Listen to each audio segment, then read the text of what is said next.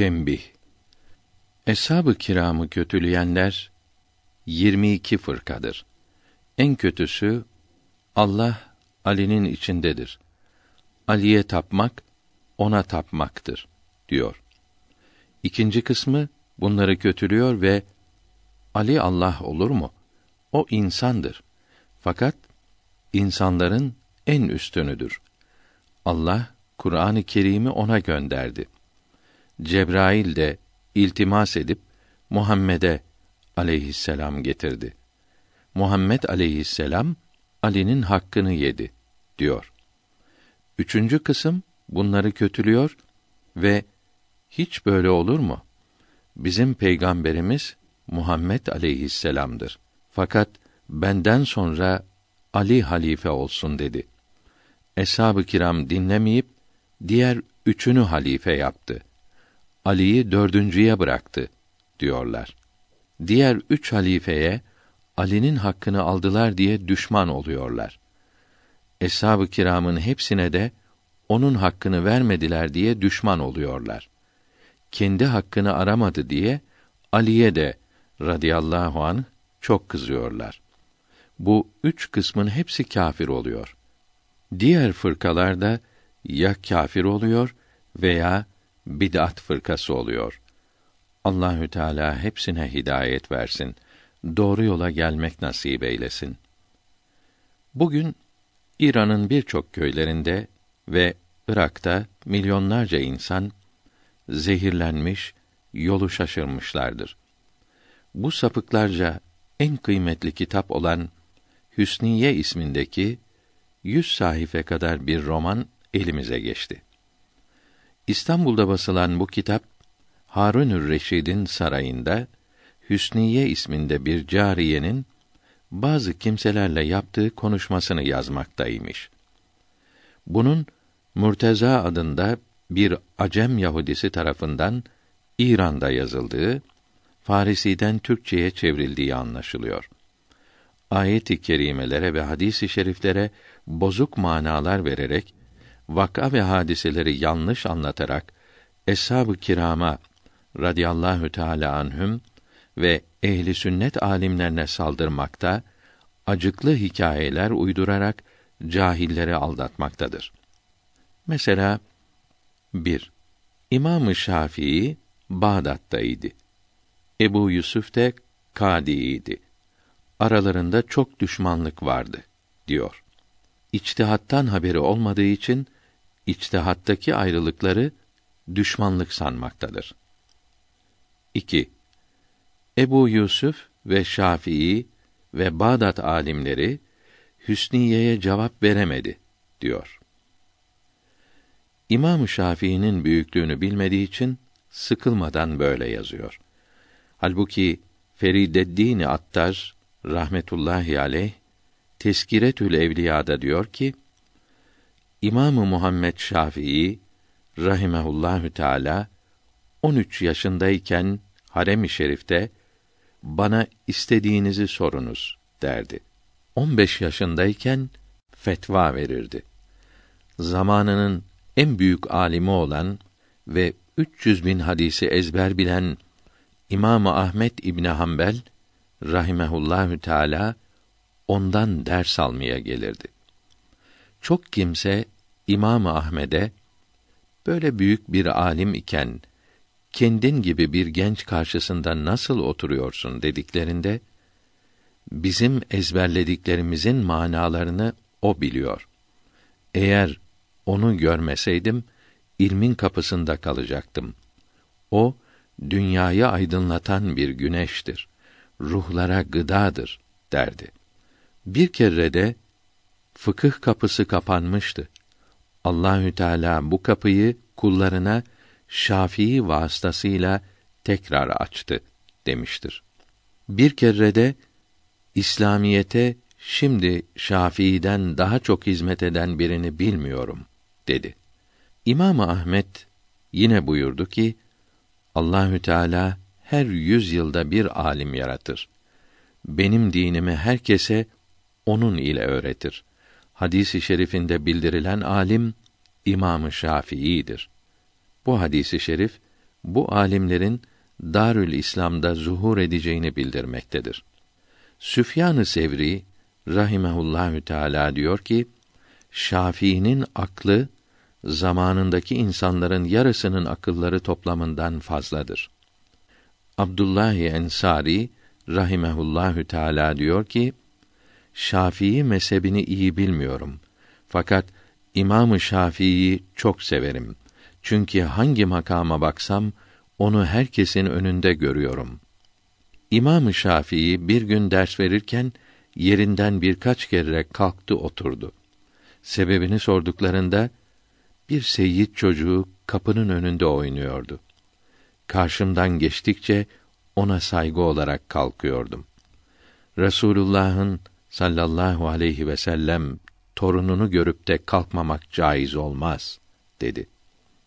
Her zaman her yerde her Müslümanın seyyidlere hürmet etmesi lazımdır. Hüsniye kitabını yazanın bundan haberi olsaydı İmam-ı Şafii ehli beytin düşmanıydı demekten haya etmesi lazım gelirdi. Rebi bin Haysem rahimehullahü teala diyor ki rüyada Adem aleyhisselamı ölmüş gördüm. Zamanımızın en büyük alimi vefat edecektir dediler. Çünkü ayet-i kerimede ilmin Adem aleyhisselamın hassası olduğu bildirildi. Birkaç gün sonra İmam-ı Şafii vefat etti. 3. Hüsniye mezhebini izhar edip muhabbeti ehli beyt Resul olduğunu beyan edip bir derece mücadele ve mübaheseye başladı. Ulema cevap vermeye kadir olamadılar diye yazıyor. Ehli beyt Resulün ve eshab-ı kiramın hepsinin itikadı aynıydı. Hepsi Kur'an-ı Kerim'in ve hadis-i şeriflerin bildirdiği yoldaydı. Nitekim Resulullah sallallahu aleyhi ve sellem eshabım gökteki yıldızlar gibidir. Hangisine uyarsanız doğru yolda gitmiş olursunuz buyuruyor. Eshabımın bazısı veya yalnız ehli beytim yıldızlar gibidir demiyor. Eshabım buyurarak hepsinin aynı itikatta olduğunu bildiriyor. Bunlar ise kendi yanlış hikayelerine, bozuk inanışlarına ehli beyt Resul mezhebi diyerek yurdumuzdaki Müslümanları aldatmaya çalışıyorlar. O mecliste bir alim bulunsaydı bu cariye rezil olur, ağzını açamazdı. Alimler cevap veremedi diyerek ehli sünnet alimlerini lekelemeye yeltenmektedir. 4. Ali'nin radıyallahu an çocuk iken iman ettiğini ve çocuğun imanının makbul olduğunu yalan yanlış ispata kalkışıyor. Bunun için hilafet onun hakkıdır diyerek alimleri susturdu diyor. Ehli sünneti sanki Hazreti Ali'nin radıyallahu an çocuk iken iman etmiş olduğuna inanmıyormuş gibi göstererek ehli sünnet alimlerini rezil etti diyor. Halbuki ehli sünnet kitaplarının hepsi İmam Ali'nin radıyallahu an çocuk iken iman etmekle şereflendiğini uzun uzun yazarak o Allah'ın arslanını medh ve sena etmektedir. 5. Bir sahifede Ali Rasulullah'tan sonra enbiya-i mürselinden efdaldir. İmam Vasi Resul ve Suhufi Münzele'nin ve Tevrat, Zebur, İncil ve Furkan'ın hafızıdır. Ebu Bekr ise 40 yaşında Latü Uzza denilen heykellere ibadeti terk ederek İslam'a gelmiş ise de çok defa Resulü Hüdaya muhalefette bulunmuştur ve cildi kanı şarap ile beslenmiş iken onun imanına itibar edip hanedan-ı nübüvvetin masumlarının imanına itibar olunmaz dersiniz ve buzu adaveti hanedanı kalbinizde saklarsınız diye ehli sünnete saldırıyor. Allahü Teala Kur'an-ı Kerim'in birçok yerinde mesela En'am suresi 86. ayetinde peygamberlerin hepsinin peygamber olmayan insanların hepsinden daha eftal olduğunu bildirmektedir. Hazreti Ali'nin radıyallahu an peygamberlerden yüksek olduğunu söylemek Kur'an-ı Kerim'i inkardır ki küfür olur. Diğer semavi kitaplar nazm olmadığı gibi kimsenin ezberinde değil idi. Nitekim Resulullah sallallahu aleyhi ve sellem bile Tevrat'tan sorulan üç suale üç gün cevap vermeyip Cebrail aleyhisselamın cevap getirmesini bekledi ve üç gün üzüldü. Bütün Müslümanlar da çok üzüldü. Sonra Kehf suresi gelerek Tevrat'a uygun cevap verildi. Hazreti Ebu Bekr Sıddık radıyallahu an çocuk iken Resulullah'ın sallallahu aleyhi ve sellem arkadaşıydı. O zamandan beri sevişiyorlar, beraber yaşıyorlardı. Her ikisinin de hiç şarap içmediği, puta tapınmadıkları kitaplarda yazılıdır.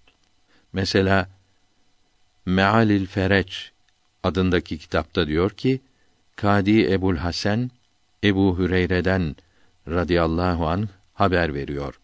Resul Ekrem sallallahu aleyhi ve sellem ile oturmuştuk. Ebu Bekr radıyallahu anh dedi ki, Ya Resulallah sallallahu aleyhi ve sellem, senin hakkına yemin ederim ki, ömrümde hiç puta tapmadım.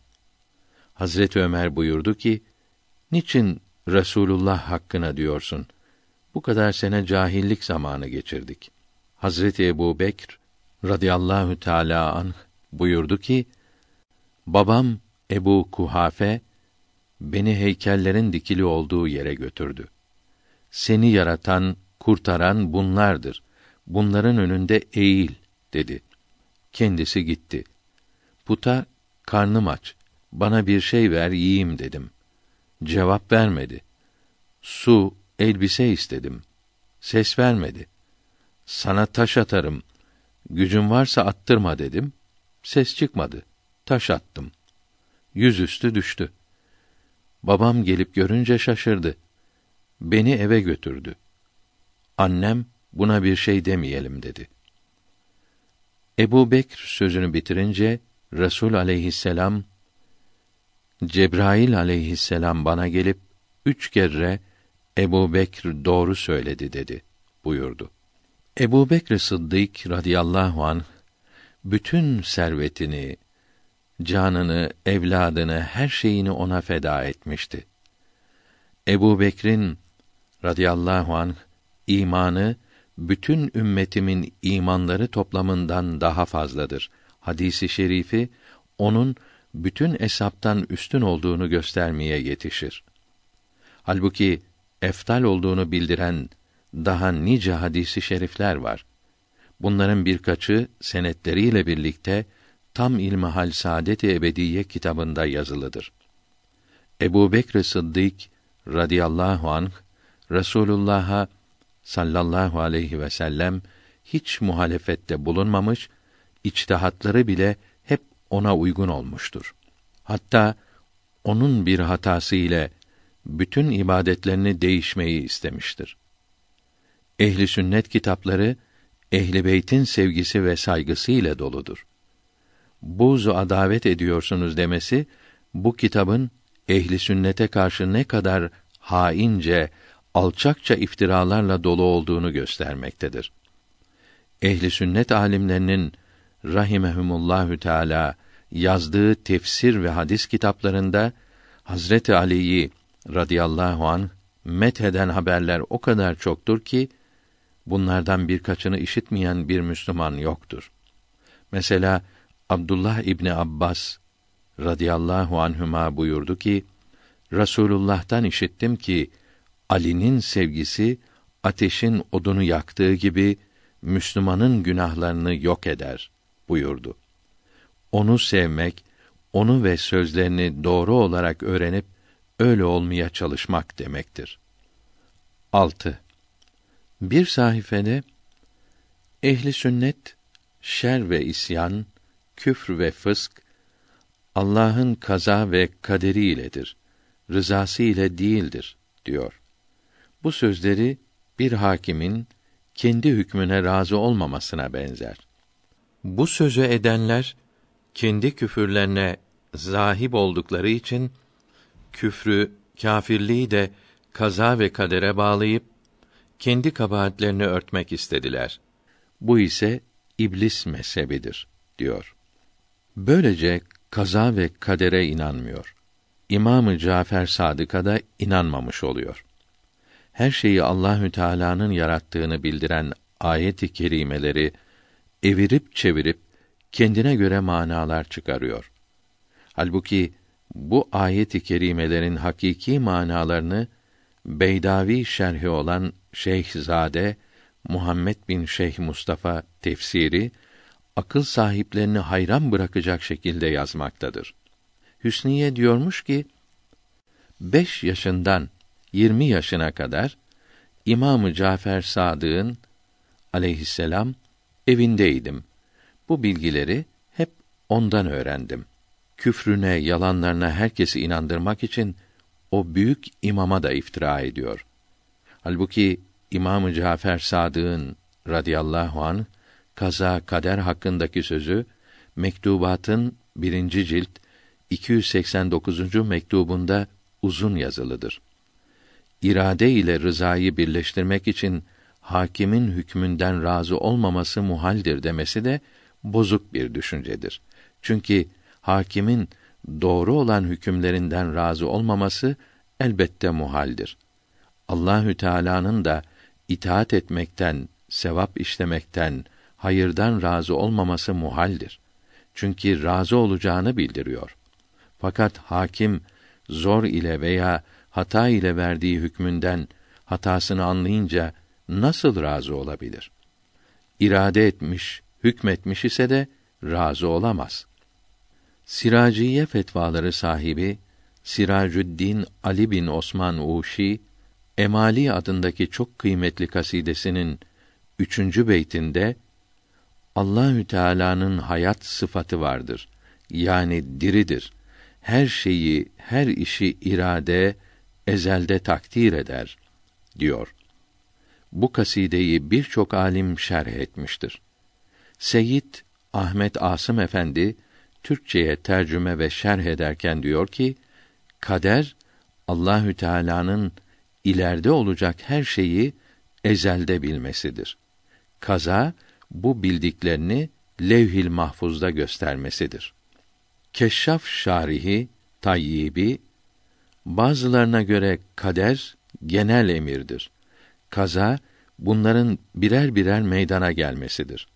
Mesela her canlı ölecektir, kaderdir. Her canlının ölmesi kazadır dedi.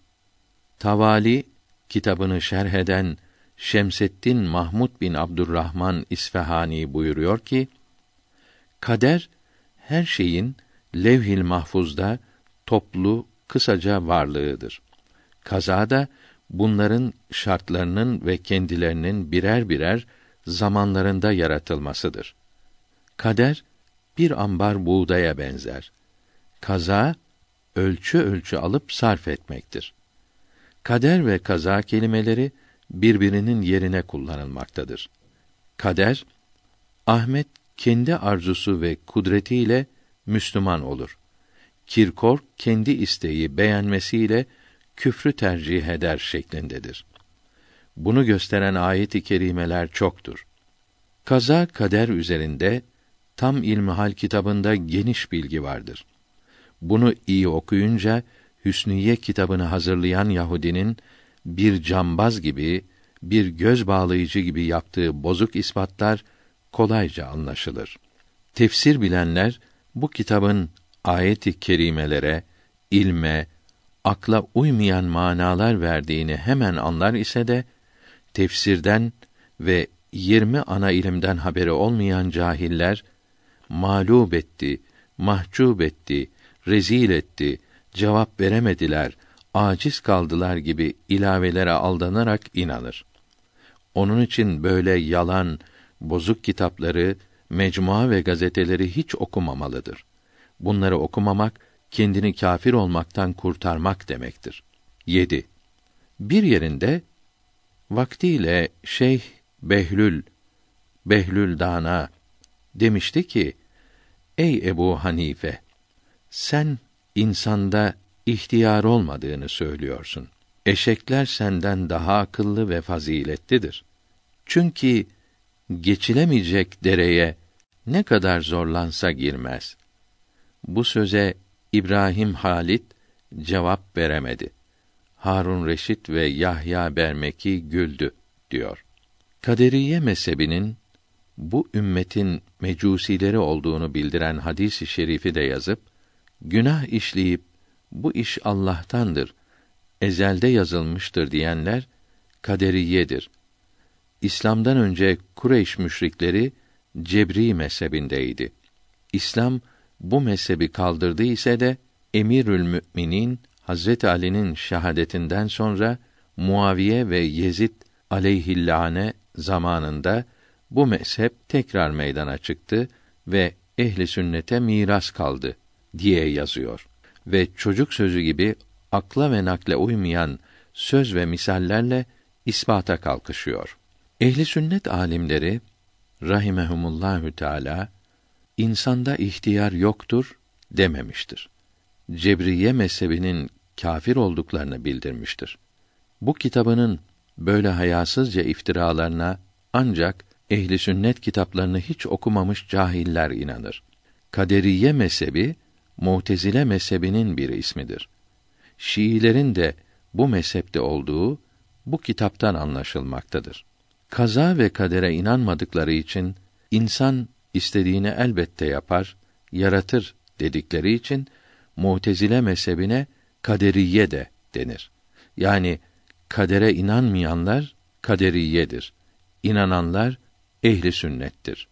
Muhammed bin Abdülkerim Şihristani Milal ve Nihal kitabında diyor ki: Mu'tezile mezhebinin reisi olan Vasıl bin Ata ve onun izinde bulunanlar diyor ki: İnsan ihtiyari yani istekli hareketlerini kendi yaratır.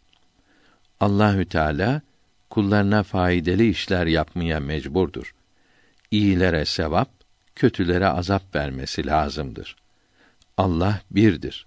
Ayrıca sıfatları olamaz. Kur'an harf, kelime ve sestir. Bunlar ise mahluk sonradan yaratılmıştır. İnsan iyi kötü bütün işlerini kendi yaratıyor.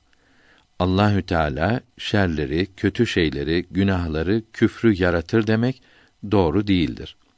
Bu sözler onu kötülemektir. Çünkü zulmü yaratan zalimdir. Allahü Teala zalim olmaz diyor. Bunların bu sözleri yanlıştır. İş sahibi işi yaratan değil, bu işi yapandır. İnsan mahluk olduğu gibi küfrü, imanı, ibadeti ve isyanı da mahluktur. Saffat suresi 96. ayeti kerimesinde mealen Allahü Teala sizi yarattı ve yaptığınız işleri de yaratmaktadır buyuruldu. Ehli sünnet alimlerinden İmamı Beydavi rahmetullahi aleyh bu ayetin tefsirinde yaptığınız şeyler insanın fiili hareketiyle olduğu için insanın işi olur. Fakat hareket kuvvetini veren, iş için lazım olan şeyleri yaratan Allahü Teala'dır demektedir. Kaderiye herkes kendi işinin halikıdır dediği için bu ümmetin mecusileri olmuştur. Ehli sünnet Halik birdir diyor. Mecusiler Halik ikidir dediler. Mevlana Halid-i Bağdadi'nin rahimehullahü teala Arabi İktül Cevheri kitabında irade-i cüz'iyeyi uzun bildirmektedir. Abdülhamid Harputi rahmetullahi aleyh bu kitabı şerh ederek Simtul Abkari ismini vermiştir. Bu şerh 1305 miladi 1888'de İstanbul'da tab edilmiştir. Mevlana'nın İrade-i Cüz'iye risalesi de 1291 miladi 1874 senesinde Maarif Nazırı Saffet Paşa'nın zamanında Reşahat kitabının sonunda taş baskısı ile İstanbul'da basılmıştır. Bugiyetül Vacid kitabının dokuzuncu mektubu bu risaledir. Bu risalede buyuruyor ki, yeri ve gökleri yoktan var eden, insanları ve hayvanları ve bunların hareketlerini, işlerini yaratan Allahü Teala'ya hamdolsun. Allahü Teala bir şeyi yaratmak istediği zaman ona ol der, hemen var olur. Efendimiz, büyüğümüz, Weber ve Meder ahalisinin en iyisi olan Muhammed aleyhisselama ve aline, akrabasına ve eshabına dualar, selametler ve iyilikler olsun. Ey Müslüman, Allahü Teala zihnini açsın. Doğru yolda gitmeni nasip eylesin. İyi bil ki Müslümanların her fırkası, her kısmı, hatta felsefeciler ve başka dinlerde bulunanların çoğu hayvanların hareketlerinden başka her varlığı, her şeyi hareket ettiren, tesir eden yalnız bir kuvvet vardır. Bu da bir olan Allahü Teala'dır demişlerdir. Hayvan ve insanların hareketlerini de onun yarattığı şüphesizdir. Yani hem şuurlu olan yani duydukları, anladıkları mesela hastalık, sıhhat, uyku, uyanıklık gibi hem de şuursuz olan, haberleri olmayan mesela büyümek, gıdaların hazm olması gibi tabii hareketlerini yani iradelerine, isteklerine bağlı olmayan hareketlerini hep Allahü Teala yaratmaktadır. Hayvanların ve insanların ihtiyari hareketlerine yani iradeleri, istekleriyle yaptıkları hareketlerine gelince bunların meydana gelmesi başka başka anlatılmaktadır. Mesela Cebriye fırkası ihtiyari hareketlerin de yalnız Allahü Teala'nın kudretiyle olup kulun hiç kudreti olmadığını söylüyor. İtikat imamlarımızdan Ebul Hasan Ali Eş'ari rahimehullahü teala da Allahü Teala'nın kudretiyle olup kulun kudretinin karışmadığını bildirmektedir. Mutezile fırkası ise yalnız kulun kudretiyle ve ihtiyarı ile olduğunu, felsefeciler de kulun kudretiyle olduğunu ve kulun bunu yapmaya mecbur olduğunu söylemektedir. Haremeyn imamı denmekle meşhur Abdülmelik Cüveyni radıyallahu teala anh için de böyle derdi. Deniliyorsa da doğru değildir.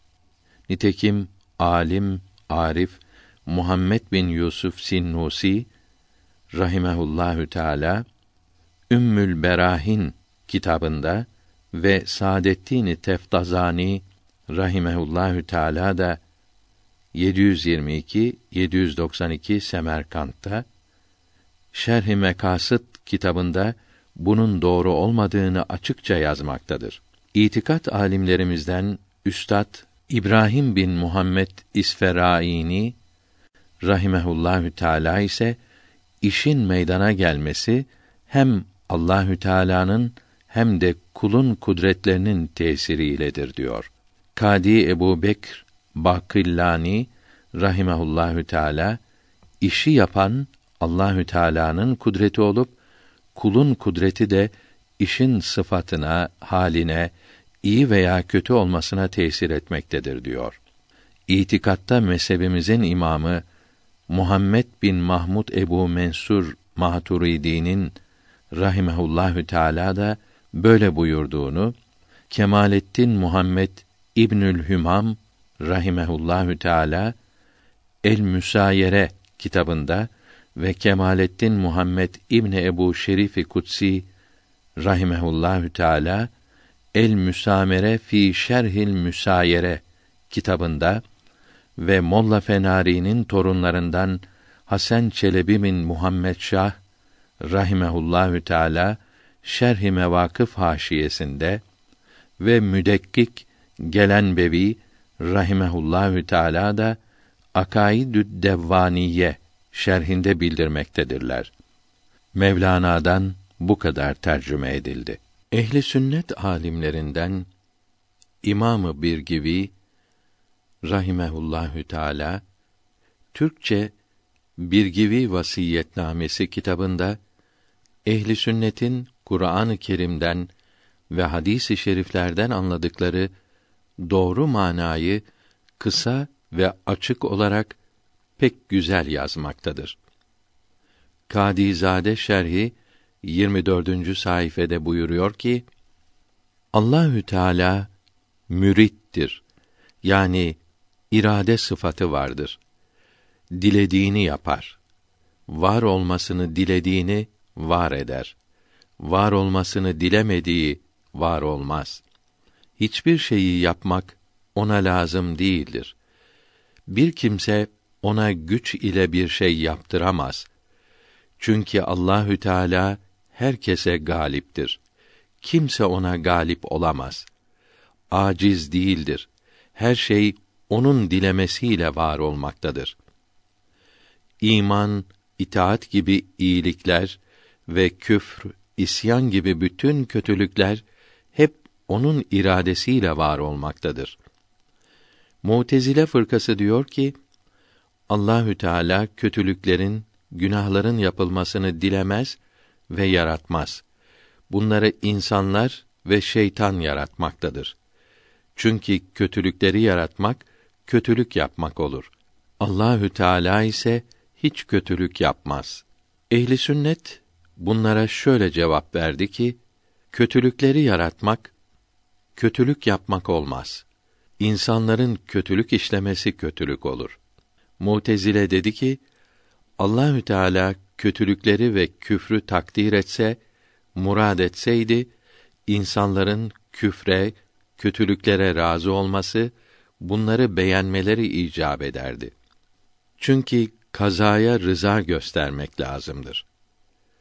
Ehli sünnet şöyle cevap verdi ki, küfrün kendisi Allahü Teala'nın kazası, takdiri değildir. Makdisidir. Yani kaza olunan şeydir. Kaza etmesine rıza lazımdır. Fakat makdiye rıza lazım değildir. Allahü Teala her şeyi halk ve takdir ederim. Küfre razı değilim buyurdu. Mutezile Allahü Teala kötülük yapılmasını dileseydi, kötülük, küfr ve isyan yapınca sevap kazanılırdı. Çünkü Allahü Teala'nın dilediğini yapmış olurlar. Dilediğini yapmak, emrini yapmak demektir dedi.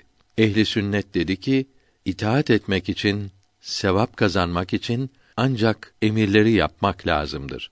İrade edileni yapmak, itaat etmek olmaz. Mutezile alimlerinden Rey şehrinin kadısı Abdülcebbar Hemedani vezir Sahip bin İbad'ın odasına geldi. İçeride ehli sünnet alimlerinden Ebu İshak İsferaini'yi rahimehullahü teala görünce aralarında şöyle bir konuşma geçti. Abdülcebbar Allahü Teala kötülükleri, günahları irade etmez, istemez ve yaratmaz. Bunları kötü insanlar ve şeytan yaratır. Ebu İshak Hayırların ve şerlerin hepsini Allahü Teala yaratır. Onun mülkünde yalnız onun dilediği var olur. Abdülcebbar Rabbimiz kendine isyan olunmasını diler mi? Ebu İshak Allahü Teala küfrü ve günahları dilemese ve yaratmasa kullar güç ile zor ile ona isyan mı edebilir? Kullar irade-i cüziyeleriyle küfr, günah, kötülük yapmak ister. Hak Teâlâ da dilerse onların istediğini yaratır. Abdülcebbar Allahü Teala bir kimseye hidayet dilemese, onun küfr, kötülük yapmasını takdir ve kaza edip yaratsa, buna iyilik mi etmiş olur, yoksa kötülük mü? Ebu İshak eğer kulun hakkını vermeyi dilemezse kötülük olur. Fakat kendi hakkını almayı dilemezse kötülük olmaz. Zerre kadar iyilik yapana karşılığını verecektir. Kimsenin iyiliği karşılıksız kalmayacaktır. Küfürden başka kötülüklerin birçoğunu da affeder. Küfrü dilemesine gelince Hak Teâlâ alimdir. İleride olacak her şeyi bilir. Hakimdir. Her şeyin en iyisini yapar. Dilediği kulunu rahmetine kavuşturur ve hidayet ihsan eder. Hiçbir şeyi yapmaya mecbur değildir. Nitekim Kur'an-ı Kerim'de Fatır suresi 8. ayeti kerimesinde mealen dilediği kimseleri iğri sapık yolda bırakır. Dilediği kimselere hidayet eder. Doğru, iyi yolu gösterir buyuruldu. Yani iyiliği ve kötülüğü kulların irade etmesi, dilemesiyle yaratır. Kulun iradesi yaratmaya sebeptir, vasıtadır.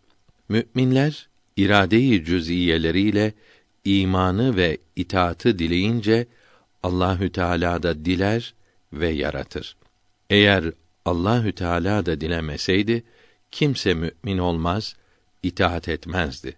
Kafir küfrünü ve fasık günah işlemesini dileyince o da irade ederse yaratır.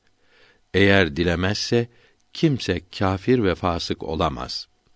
Yalnız kulun dilemesiyle bir şey var olmaz. Hak Teâlâ da dileyince var olur. Allahü Teala şerleri, kötülükleri de diler ve yaratır. Fakat bunları sevmez, razı olmaz. Hayırları, iyilikleri ise hem diler hem de razı olur, beğenir ve yaratır. Allahü Teala dilemedikçe bir sinek kanadını kımıldatamaz. İnsanların yaptıkları bütün iyilikler ve kötülükler hep onun dilemesiyle oluyor. Kullar bir şey yapmak irade edince o irade etmezse o iş olmaz. O da dilerse olur. Var olmasını dilemediği şey var olmaz. Var olursa acz, gücü yetmemek olur. Allahü Teala'nın her şeye gücü yeter. Dilese bütün insanlar ve cinniler mümin olup itaat eder. Dileseydi hepsi kafir olurdu. Sual: Her şey onun dilemesiyle oluyor. Kâfirlerin küfrünü dilemiştir. Onlar bu iradeye karşı gelemezler. Bunun için zor ile kâfir oluyorlar. Onlara iman etmelerini emr, olmayacak şeyi istemek olur. Onların iman etmesini emrediyor da niçin iman etmelerini dilemiyor? Herkesin iman etmesini emrediyor da niçin herkesin iman etmesini irade etmiyor, dilemiyor? Cevap Allahü Teala'ya yaptığı şeyleri beğenmeyerek bunların sebebi sorulmaz. Allahü Teala ileride olacak her şeyi ezelde, sonsuz geçmişte biliyordu. İlmi olacak şeylere tabidir. Yani nasıl olacaklar ise öylece bilmiştir. Öyle olacakları için öyle bilmiştir. Yoksa öyle bildiği için öyle olmaya mecbur olmuyorlar. İşte Allahü Teala'nın iradesi bu ilmine uygun oluyor. Kudret ve tekvin sıfatları da iradesine uygun oluyor. Kullarda irade-i cüz'iye yani seçmek, dilemek vardır. Bir şeyi yapmak isterler veya istemezler. Ehli sünnetin iki imamından Ebu Mensur Maturidi rahimehullahü teala buyuruyor ki irade-i cüz'iye başlı başına bir varlık değildir. Dışarıda var değildir. Kudret-i ilahiye ile ilgisi yoktur. Allahü Teala filan kimsenin günah işlemek isteyeceğini ezelde biliyordu. O kimse isteyince Allahü Teala da diler ve yaratır. Günah hasıl olur. Kulun iradesi Allahü Teala'nın kazasına, takdirine ve yaratmasına sebep olmaktadır. İnsanların yapamayacağı şeyler üç türlüdür. Bir, o şeyin kendi yapılamaz. İki cismi bir anda bir yerde bulundurmak gibi. Şişeden suyu çıkarmadan başka sıvı doldurulamaz. 2. Kendi yapılabilir. Fakat adette kullar yapamaz. Bir dağı yerinden kaldırmak gibi. 3. Yapılabilir. Fakat Allahü Teala kulun yapmayacağını bildiği için kul onu dilemez. Allahü Teala birinci ve ikinci kısımları emretmedi. Üçüncü kısmın yapılmasını emretmektedir. Mesela Ebu Cehil'in iman etmeyeceğini ezelde bildiği ve küfrünü dilediği halde iman etmesini emretti. Demek ki insan yapmayı ve yapmamayı seçmekte, dilediğini yapmaktadır. Kulun bu dilemesi Allahü Teala'nın irade etmesine ve yaratmasına sebep olmaktadır. Kul hayır işlemek isteyince o da ister ve yaratır. Kötülük işlemek dileyince o da ister ve şerri yaratır. Kimseyi zor ile kafir yapmaz ve kimseye zor ile günah yaptırmaz. Allahü Teala'nın adeti ilahiyesi şöyledir ki her şeyi sebep ile yaratmaktadır. İnsanların iradelerini de bunların iyi ve kötü işlerini yaratmaya sebep kılmıştır. İmanı, hayrı, sevabı kullarına bildirmek için peygamberler aleyhisselam gönderdi. İman etmeyi ve ibadet ve iyilik yapmayı emretti. Küfrü ve günah işlemeyi, kötülük yapmayı yasak etti. İnsanlara akıl verdi. Aklı olana emretti. Allahü Teala dilediğini yaratır. Yarattığı her şeyde nice faydeler vardır. Yani hakimdir. İnsan aklı bunları anlayamaz. Akıl ancak alıştığı, duygu organlarıyla aldığı bilgileri ölçer, kavrar. Kâfirleri yarattığında bunlara uzun ömür, bol rızık, mevki, rütbe verdiğinde, küfürlerini, kötülük yapmalarını dilediğinde ve yılanları, hınzırları, zehirleri yarattığında insanları öldürücü, memleketleri yıkıcı enerji kaynakları yarattığında görülemeyen atomun düşünülemeyen küçücük çekirdeğinde akılları şaşırtan, şehirleri yok eden muazzam kuvvet yerleştirmesinde ışık, elektrik, mıknatıs ve kimya enerjileri yaratmasında fizikte, kimyada, biyolojide okunan ve pek çoğu henüz anlaşılamayan madde ve kuvvet ve hayat kanunlarını, nizamını kurmasında sayısız hikmetler, faydeler vardır.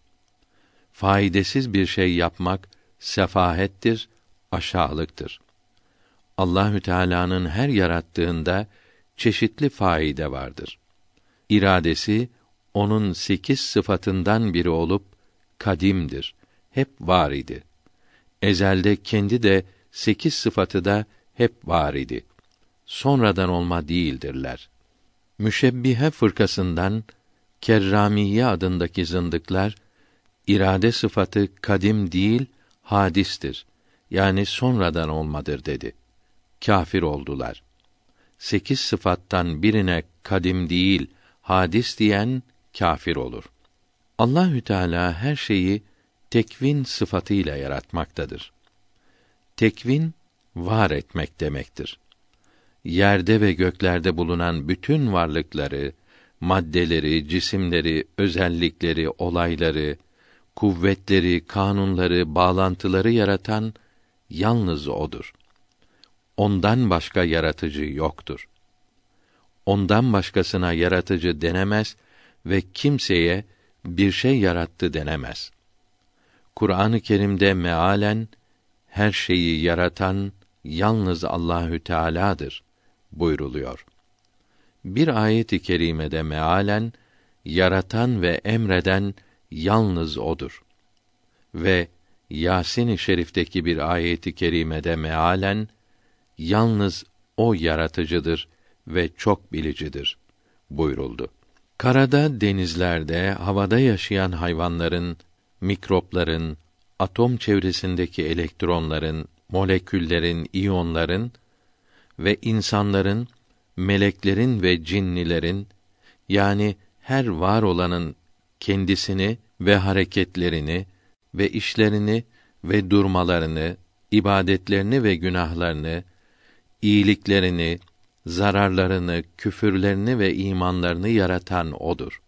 Mutezile diyor ki, kullar işlerini kendileri yaratır. Hak Teâlâ kullara çok kudret verip kendi işlerini kendileri yaratır. Hayvanlar da böyledir. Bu sözleri yanlıştır. İnsanlar ve hayvanlar irade-i cüz'iyeleriyle bir işi yapmayı diler. Bu dilemeye kesbetmek denir. Allahü Teala da dilerse bu işi yaratır. Kul bir şey yaratamaz. Bizim yani Kadizade Ahmet Efendi'nin İrade-i Cüz'iye risalemizde bunu uzun açıkladık. Elin ayağın kımıldamasını, dilin söylemesini, gözün açılıp kapanmasını ve görmesini yaratan odur.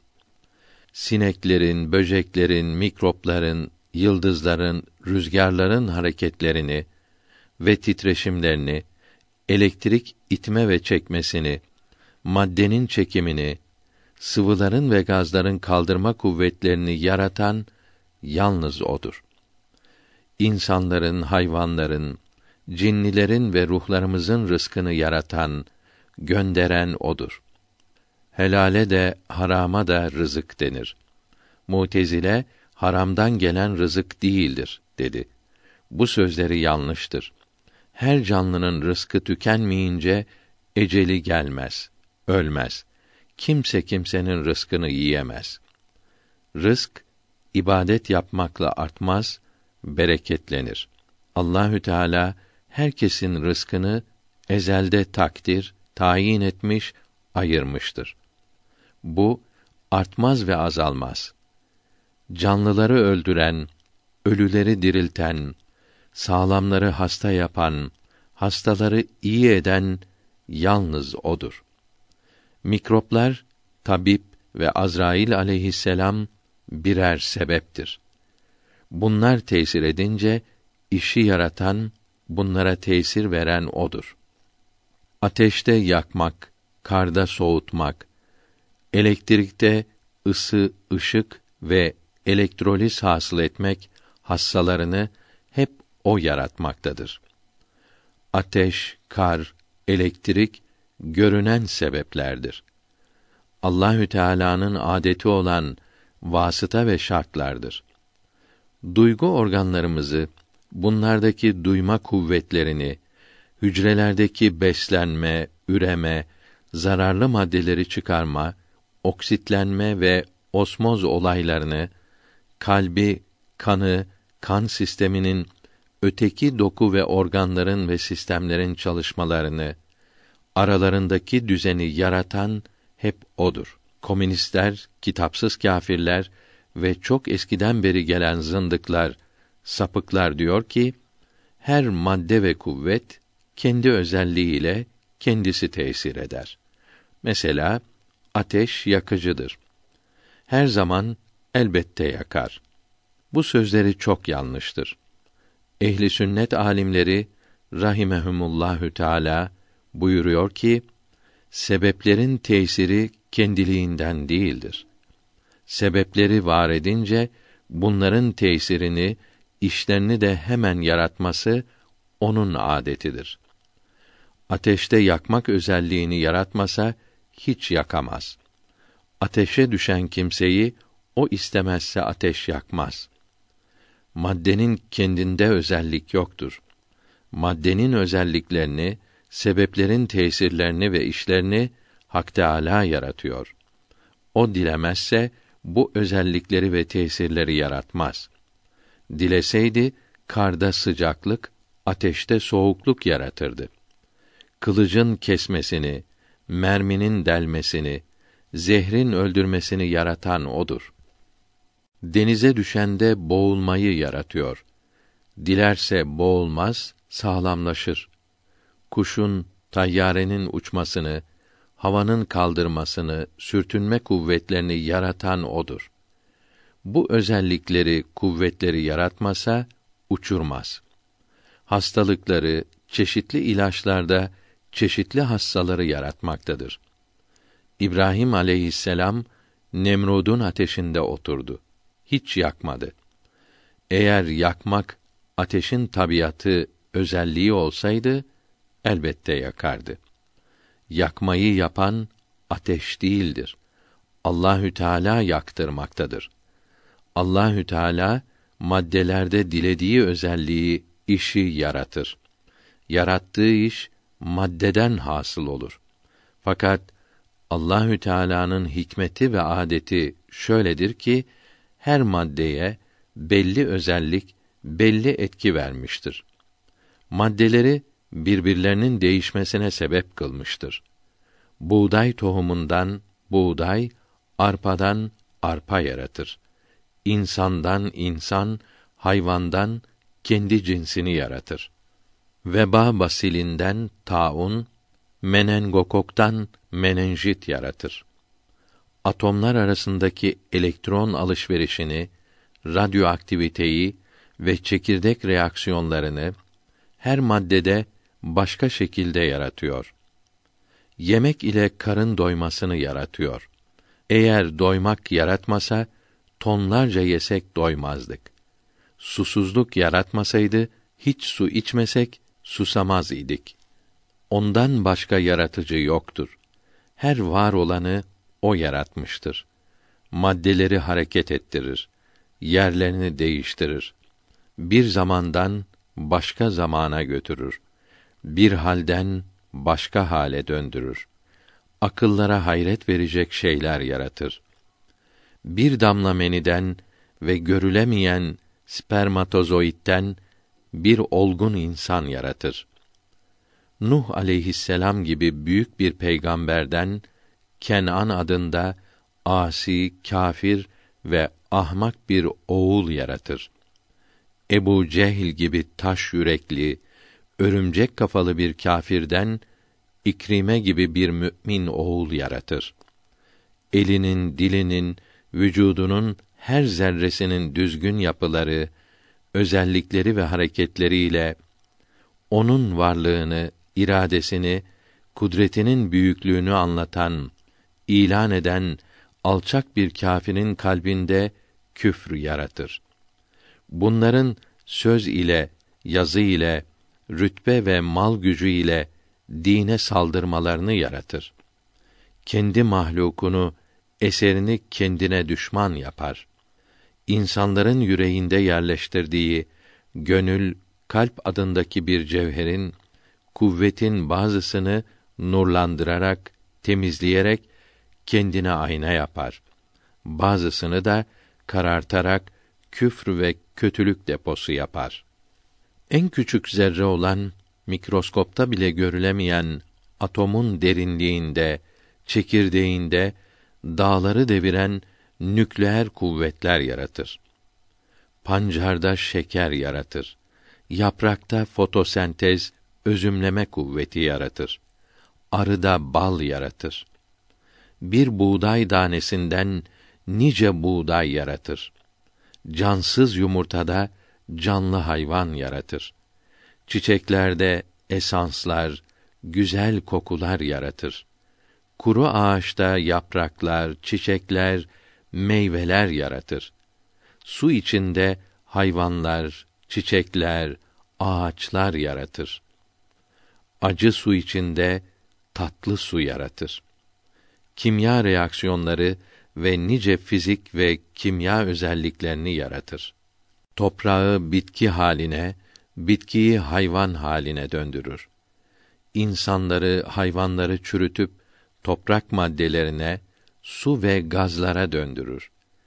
Her şeyin tersini de yaptığı, reversible tepkimeler yaptığı gibi bunun da ters, geri dönen halini yaratır. Bu kainat fabrikasında her şeyi hesaplı, düzenli yaratmaktadır. Gelişi güzel, yıkıcı, bozucu görünen değişmelerin hepsinin de çok hesaplı, çok ahenkli, bağlılıklar, akıllara hayret veren bir düzen içinde yaratıldığı, fen ışığı altında günden güne daha iyi anlaşılmaktadır. 8.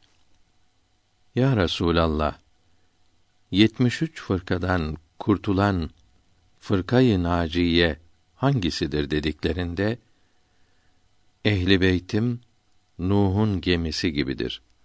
Ona binen kurtulur buyurdu diyor. Halbuki bunu başka zaman buyurmuştu. Bu suale cevap olarak fırkayı naciye benim ve eshabımın yolunda gidenlerdir buyurduğu kitaplarda yazılıdır. Hadis-i şerifleri de sıkılmadan değiştirmektedir. Resulullah'ın sallallahu teala aleyhi ve sellem ve eshab-ı kiramın yolunda olan doğru imanlı Müslümanlara ehli sünnet vel cemaat denir. 9.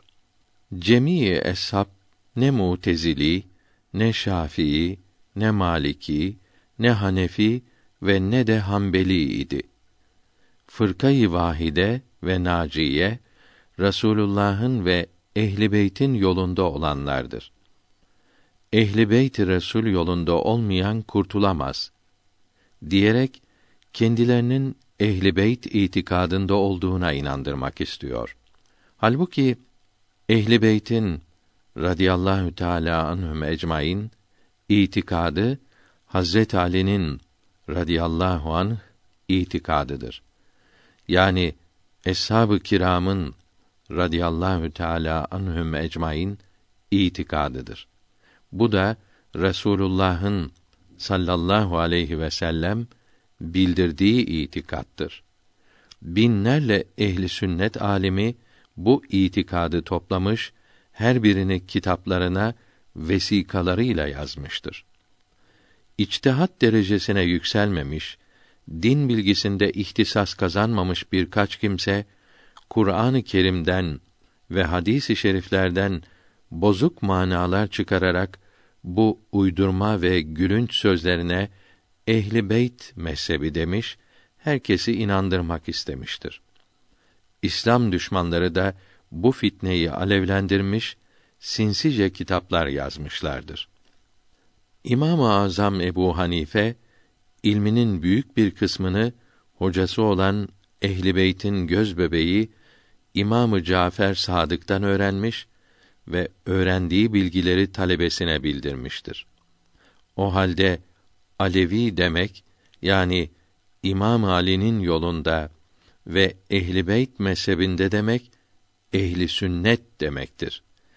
Ehli sünnete Alevi demek yerinde olur. Şimdi İran'da, Suriye'de ve Irak'ta kendilerine Alevi diyenler Alevi değildir. Mevduatul Ulum kitabı 607. sayfasında diyor ki: Eshab-ı kiramın inanışı hep birbiri gibiydi. Çünkü hepsi Resulullah'ın sallallahu aleyhi ve sellem sohbetinde bulunmakla ve hizmetini yapmakla şereflendi. Bu sohbetin ışığı altında şüpheleri kalmadı. Kur'an-ı Kerim'in ve hadis-i şeriflerin manasını iyi anladılar ve tam inandılar. Sahabe-i kiram kalmayınca yer yer cahiller, nefislerine aldananlar türüyerek yanlış söylemeye ve yazmaya başladı. Her biri yoldan çıktı. Birçoklarını da yoldan çıkardı. Bid'atler, yanlış yollar ortalığa yayılmaya başladı. Ehli İslam 73 fırkaya ayrıldı. Alimlerden bir kısmı taşkınlıktan ve şeytana uymaktan korunup eshab-ı kiram yolunda kaldı. Bu doğru yolda bulunanlara ehli sünnet denildi. Ehli sünnet alimleri ibadette, iş yapmakta birçok mezheplere ayrıldı. Zamanımızda dört mezhebin kitabı vardır. Bunlar Hanefi, Şafii, Maliki ve Hanbeli mezhepleridir. Bunlardan başka hak mezhep kalmadı. Ehli sünnetin mezheplere ayrılması Allahü Teala'nın merhametidir. Ali İmran suresi 105. ayeti kerimesinde mealen birbirlerinden ayrılanlar ve açık ayetler, alametler geldiği halde çeşitli yollara sapanlar gibi olmayınız buyuruldu. Beydavi rahmetullahi aleyh bu ayet-i kerimeyi tefsir ederken diyor ki Yahudilere ve Nasara'ya yani Hristiyanlara üzerinde birleşmesi lazım olan doğru yol açık vesikalarla bildirildiği, sağlam senetlerle gösterildiği halde bunlar Allahü Teala'nın bir olduğunu, hiçbir mahluka benzemediğini ve ahiretteki varlıkları anlayamadılar. Çeşit çeşit şeyler söylediler. Ey Müslümanlar, siz de bunlar gibi fırkalara parçalanmayınız. Bu ayet-i kerime inanılacak şeylerde parçalanmayı yasak etmektedir. Fıkıh bilgisinde, ibadet etmekte mezheplere ayrılmayı yasak etmiyor. Çünkü Rasulullah sallallahu aleyhi ve sellem ümmetimin birbirinden ayrılması, fıkıh bilgisinde ayrılması rahmeti ilahidir buyurdu. Bir hadisi şerifte de müçtehit doğru içtihad edince iki sevap kazanır. İçtihadında yanılırsa bir sevap verilir buyuruldu. 10. Mağarada beraber bulunduğunu bildiren ayet-i kerimede Ebu Bekr hakkında bir fazilet olmayıp belki bu ayet onun imansız olduğunu ve fadihatini göstermektedir. O gece Cebrail nazil olup bu gece kâfirler seni öldürmeye karar verdi. Eshabının hepsine söyle ki bu gece evlerinden çıkmasınlar. Sen yalnızca filan mağaraya git dedi. Hazreti Resul de gruba yakın eshabı toplayıp bu emri bildirdi. Gece Hazreti Ali yaşı küçük olduğu halde korkmayarak yatağına girdi. Rasulullah mağaraya giderken uzaktan biri geldiğini görüp durdu. Gelince Ebu Bekr olduğunu anladı. Ey Ebu Bekr! Allah'ın emrini size söylemiştim. Niçin sokakta dolaşıyorsun dedi. Ya Resulallah, senin için korktum. Seni yalnız bırakıp evimde oturamadım dedi. Resulullah düşünürken Cebrail gelip Ya Resulallah Ebu Bekri bırakma. Kâfirler gelip Ebu Bekri tutarak senin ardınca gelip seni bulur, öldürürler dedi. Hazreti Resul naçar kalıp Ebu Bekri mağaraya götürdü. Çünkü Hazreti Resul'ün kâfirlerden ve Ebu Bekir'den emniyeti yok idi. Hak Teâlâ, Ebu Bekir'in ve eshabın nifak yapacağını haber vermiş, Ebu Bekir'den vukua gelecek şeyleri bildirmiştir ve kalplerinde olmayanları söylüyorlar buyurmuştur. Bunların nifaklarını bildiren ayetler çoktur. Resulullah enis ve celise muhtaç değildi. Görmediğin askerler ile Allah seni kuvvetlendirdi. Ayeti bunu gösteriyor. Ebu Bekr hiçbir gazada bulunmamış, firar etmiştir. Müminin kâfire, kâfirin mümine sahip, arkadaş olduğunu gösteren ayetler çoktur. Arapçada eşeğin insana sahip olduğunu söylemek çok olmuştur. O halde Ebu Bekre sahip denilmesi bir meziyet olamaz. Mağarada Resulullah için korktu ise bu korkusu ibadet olur. Ona korkma demek ibadetten men etmek olur. Resulullah bir kimseyi ibadetten men etmez. Korkusu günahtan ise ve Allahü Teala'nın peygamberine inanmamış olduğundan ise sahiplikten ona ne faide olur? Korkma demek ona faide vermez. Resulullah elbette günahı men eder. Resul ona düşmanlardan mahfuz kalacağım demişti. Buna itimat etmedi. bağırıp çağırmaktan maksadı kâfirlere haber vermek idi denilse yerinde olur. İmanı olsaydı Allahü Teala onu da yılan sokmasından korurdu. Allah bizimle beraberdir demek de ona kıymet vermez. Üç kimse gizli konuşsa onların dördüncüsü Allahü Teala'dır. Buyuruldu ki gizli konuşan kâfirler de kıymetli olmak lazım gelir. Ebu Bekir'in rüsvalığını ve imandan mahrum olduğunu bu ayet-i şerife açıkça gösteriyor. Ayet-i kerimede ona sekine, rahatlık verdim diyor. Onlara verdim demiyor. Bu da imanı olmadığını gösteriyor. Böyle fasıkları, facirleri, belki kâfirlerden daha kötü olanları eftal deyip hanedan-ı nübüvvetin masumları üzerine tercih gösteriyor ki Resulullah'tan sonra hicret edenlere muhacir denir. Beraber veya önce gidenler muhacir olmaz yazıyor. Halbuki mağarada beraber bulunduğunu bildiren Tevbe suresinin 40. ayet-i kerimesi Hazreti Ebu Bekr Sıddık'ın radıyallahu an faziletini, şerefini göstermektedir. Çünkü o gece Cebrail aleyhisselam gelip bu gece kâfirler seni öldürmeye karar verdi.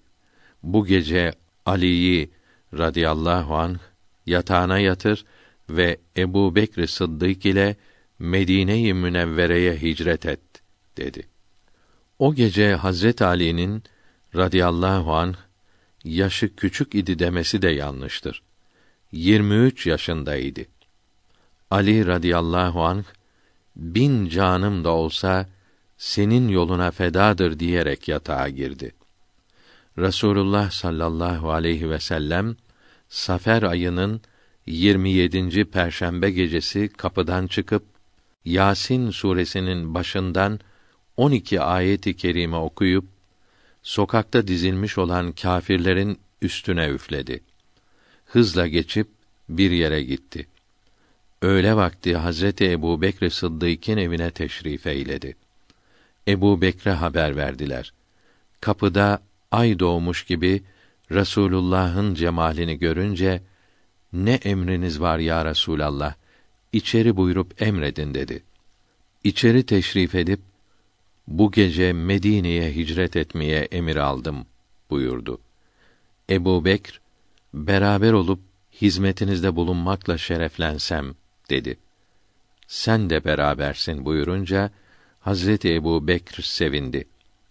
Bana hicret için bir deve lazım buyurunca Hazreti Ebu Bekr bütün malım, canım, evlatlarım sana feda olsun. İki devem var. Hangisini istersen sana hediyem olsun dedi.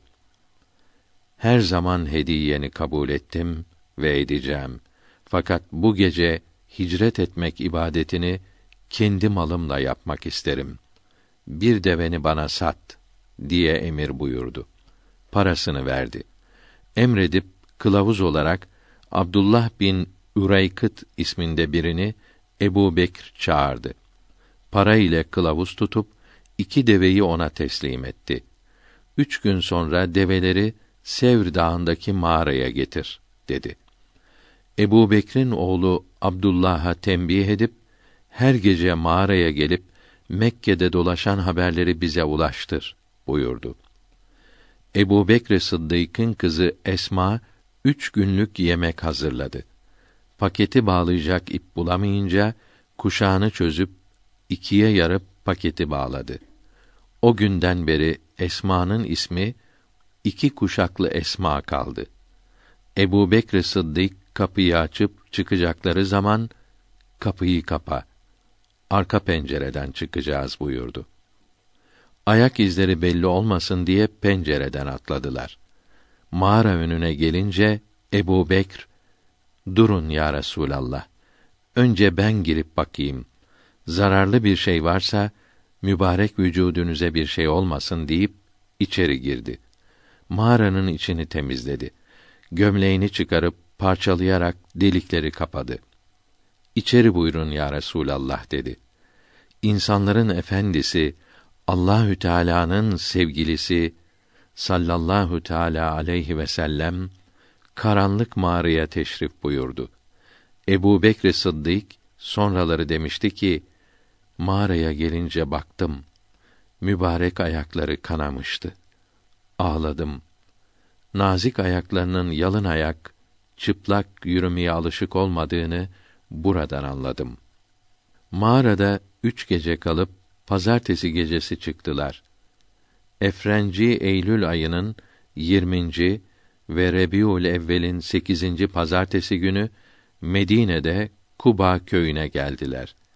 O gün Müslümanların Hicri Şemsi sene başlangıcı oldu. 623. miladi sene başı Hicri Şemsi ve Kameri birinci seneleri içinde oldu.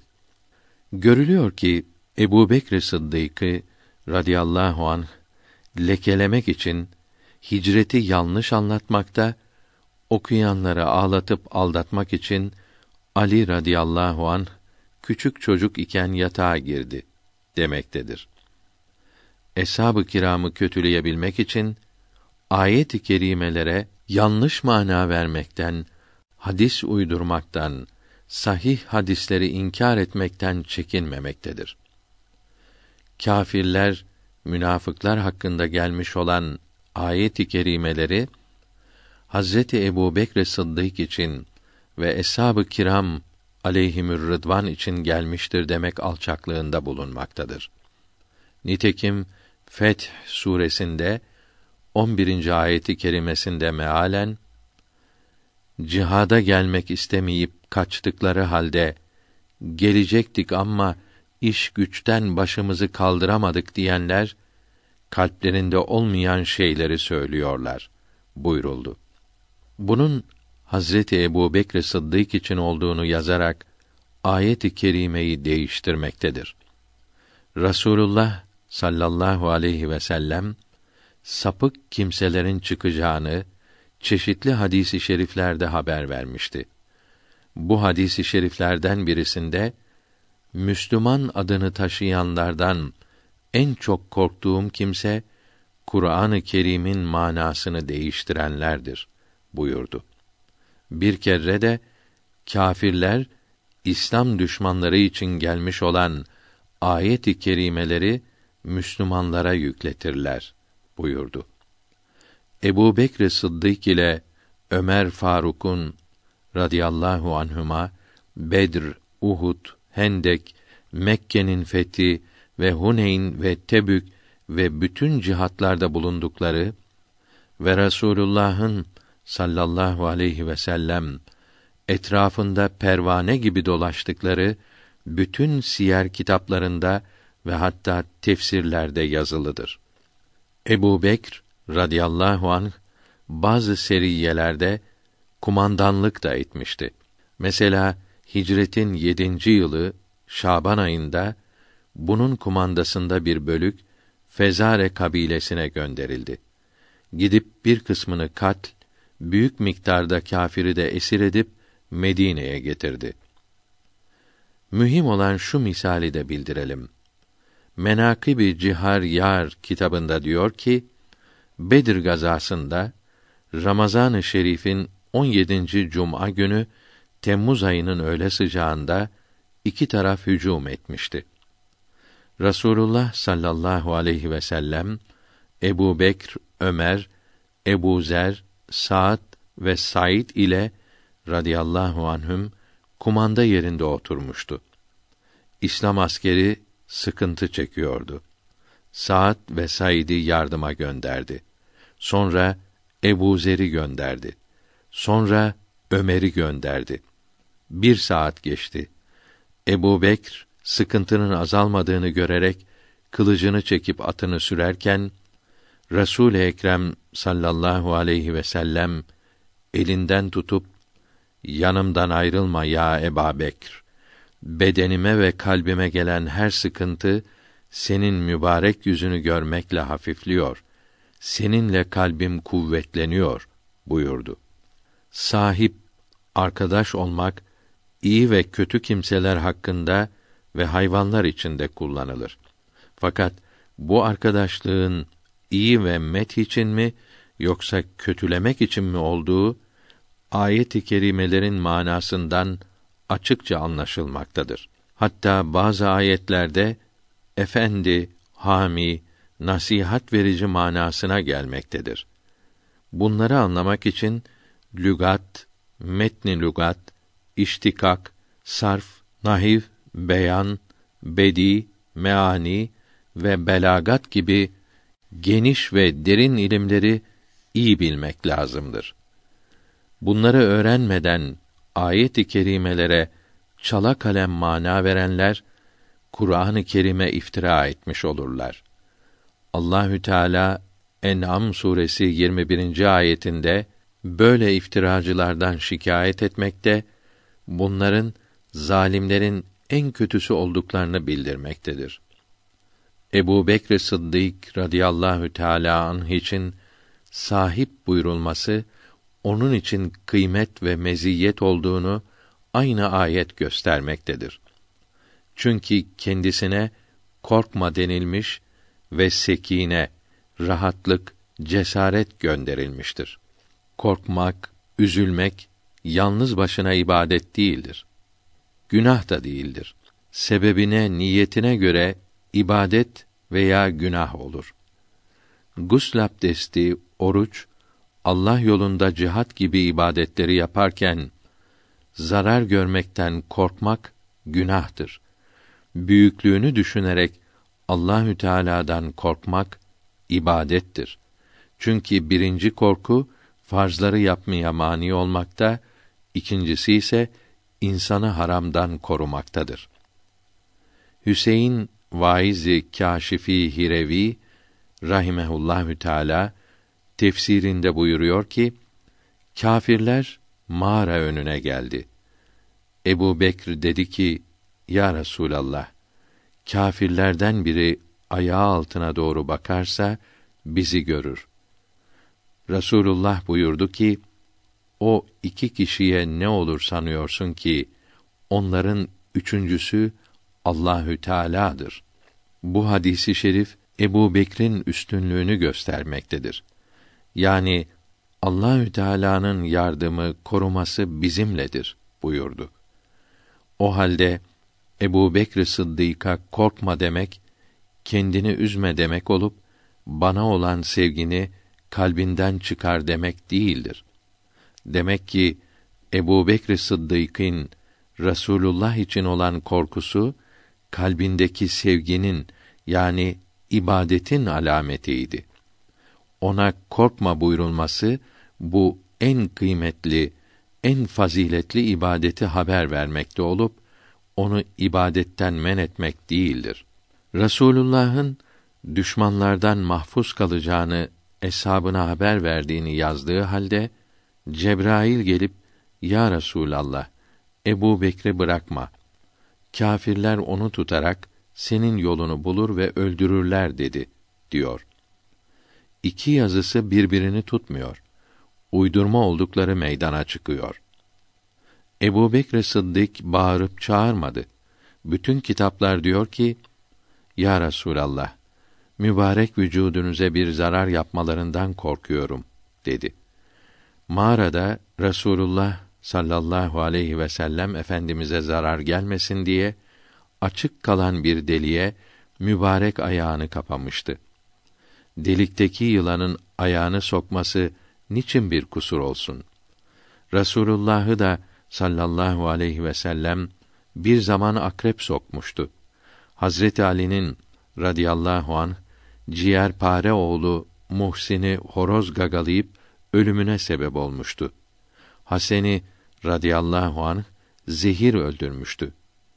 Bunlar neden suç olsun? Niçin imansızlığa alamet olsun? Allahü Teala'nın kullarla beraber olması sıfatlarının beraber olması demektir. Kahr, gadap sıfatının beraber olması felaket ve rüsvalık olduğu gibi rahmet, nusret, muhabbet sıfatlarının beraber olması da kıymet ve saadet olur. Resulullah Allah bizimle beraberdir buyurarak kendi zat-ı risalet penahisine mahsus olan beraberliğe Hazreti Ebu Bekri de katıyor. Böylece kendine tecelli eden muhabbet, merhamet, ihsan ve ikramlara Hazreti Ebu Bekir'in de ortak olduğunu müjdeliyor. Ne büyük saadet! Fazilet böyle olur. Ayet-i kerimelerle, hadis-i şeriflerle bildirilen faziletten, meziyetten üstün bir şeref olabilir mi? Düşman düzmelerine inanıp güneşin nuru inkar olunabilir mi? Buna ancak ahmaklar, körler inanır. Allahü Teala'nın gizli konuşanlarla beraber bulunması ilm sıfatının beraber olmasıdır. Yani onların sırlarını bilir demektir. Bu ayet-i kerime beğenmek veya kötülemek olmayıp ilm sıfatını haber vermektedir. Sonra Allahü Teala ona sekine indirdi. Mealindeki ayet-i kerimeye de yanlış mana veriyor. Sekine Rasulullah'a indi diyor. Sekine yani rahatlık nerede yoksa oraya iner. Onun yazısından Rasulullah'ta sallallahu aleyhi ve sellem önceden sekine bulunmamış olduğu, korktuğu anlaşılır. Halbuki Allahü Teala önceden seni kâfirlerden muhafaza edeceğim dediğini yazmıştı. Demek ki Rasulullah sallallahu aleyhi ve sellem Allahü Teala'nın bu vaadine güvenmeyip korktu mu? Sonra kendisine sekine indirildi demek. Allah'ın peygamberine ne büyük hakaret ve kötülemek olur. Ebu Bekr Sıddık'ı kötülemek isterken, Rasulullah'ı kötüleyerek küfre sürüklendiğinden haberi olmuyor. Belki de Rasulullah'ı da kötülemek, böylece İslamiyeti yıkmak istemektedir. Bütün tefsirler Sekine'nin Ebu Bekr Sıddık'a indiğini bildiriyor. Çünkü Rasulullah'ın sekinesi zaten vardı. Ebu Bekr Sıddık ise Rasulullah'a olan aşırı sevgisinden dolayı sekinesini kaybetmişti. Nitekim Huneyn gazasında eshab-ı kiramın çoğu dağılıp yalnız Abbas, Ebu Bekr ve birkaç kahraman radıyallahu teala anhum ecmaîn ölmeyi göze alıp geri dönmedi. O zaman Resulullah'ın da sallallahu aleyhi ve sellem Allah'ın dininin yok olacağı üzüntüsüyle sekinesini kaybettiği ayet-i kerimeden anlaşılıyor. Nitekim Tevbe suresinin 27. ayeti kerimesinde mealen Huneyn günü Allahü Teala Resulüne ve müminlere sekine indirdi buyuruldu. Allahü Teala'ya ve Resulüne hicret edenler mealindeki ayeti kerime Resul aleyhisselam Medine'ye gittikten sonra ona gelen demek değildir. Allah için ve onun Resulünün emriyle şehrini terk eden demektir. Hadis-i şerifler ayeti kerimeyi böyle tefsir etmektedir. Resulullah'ın hicretinden önce Habeşistan'a ve Medine-i Münevvere'ye gönderilenler de muhaciriydi. Ahmet bin Muhammed Kastalani Mevahib ile Dünniye kitabında buyuruyor ki Resul aleyhisselam Akabe anlaşmasından sonra eshabına Medine'ye hicret etmelerini emretti. Eshab-ı kiram bölük bölük Mekke'den çıktı. Kendisi Mekke'de kalıp izin bekledi. Ömer bin Hattab ve kardeşi Zeyd'le beraber yirmi kişi develerle gitti. Mekke'de Rasulullah ile Hazreti Ebu Bekr ve Hazreti Ali'den radıyallahu anhuma başka kimse kalmadı. Ebu Bekr de gitmeye izin istedi. Sabret ya Ebu Bekr. Umarım ki Allahü Teala seni bana yoldaş eder buyurdu. O gece Cebrail nazil olup eshabının hepsine söyle. Evlerinden çıkmasınlar. Yazısının da yalan olduğu buradan anlaşılmaktadır. Mekke-i Mükerreme'de iki sahabiden başka Müslüman kalmamıştı ki kime söylenebilecek? Kâfirler toplanıp Rasulullah'ı öldürmeye sözleştiler. Cebrail aleyhisselam bunu haber verdi ve bu gece yatağında yatma dedi. Bu kitabın önceden emrile Mekke'den çıkan bütün eshabın hiçbiri muhacir olmaz. Muhacir hicretten sonra gelen birkaç kişi olur. Demesinin de çok yanlış olduğu meydandadır. O halde Ebu Bekr Sıddık radıyallahu anh muhacirlerin en kıymetlisi, en şereflisidir. 11. Kur'an harf ve kelimelerdir. Bunlar da hadistir. Kelamullah kadim değildir. Diğer sıfatlar da kadim değildir. Kur'an kadim olsaydı mahluklar yok iken kime emr ve nehy edecekti? Yok olan şeyi bir şey ile vaad eylemek, bir şeyden nehi buyurmak muhaldir. Allahü Teala kâfirlere ona benzer bir hadis getiriniz buyuruyor. Hadisten murat Kur'an'dır. Hadis olan şey kadim olmaz. Kur'an kadim olsaydı Kur'an'da ismi geçen insanlar da kadim olurdu diyor. Sekiz sıfatın kadim olmadığına inanmak Allahü Teala'nın mahlukları yaratmadan önce haşa kudretsiz, aciz ve cahil olmasını icap ettirir. Allahü Teala Kur'an-ı Kerim'de bildirilen şeyleri ezelde biliyordu. Bildiklerini bildirmesi bildirilen şeylerin kadim olmasını icap ettirmez. Allahü Teala'nın sıfatlarını insanların sıfatlarına benzettiği için Kur'an-ı Kerim'de bildirilen sıfatları inkar etmektedir. Tam ilmihal saadet ebediye birinci kısım 31. maddeyi okuyunuz. Ayet-i kerimedeki hadis kelimesi Kur'an-ı Kerim demek değildir. Kâfirlerin sözleridir. Yani Kur'an-ı Kerim'e benzer söz getiriniz. Getiremezsiniz. Çünkü Kur'an-ı Kerim kadimdir. Sizin sözleriniz ise hadistir, mahluktur demektir. Emali kasidesi Allahü Teala'nın sıfatı zatiyesi ve sıfatı subutiyesi hep kadimdir, hep var idi, hiç yok olmayacaklardır. Beytinin şerhinde diyor ki: Sıfatları sonradan olsaydı zat-ı ilahide değişiklik olurdu. Değişikliğe uğrayan şey de hadis yani sonradan var olmuş olur. Bundan Allahü Teala'nın sonradan var olması lazım gelir. Bu ise olamaz. Emali kasidesi 11. beytinde Kur'an-ı Kerim Allahü Teala'nın kelamıdır. Mahluk sonradan yaratılmış değildir.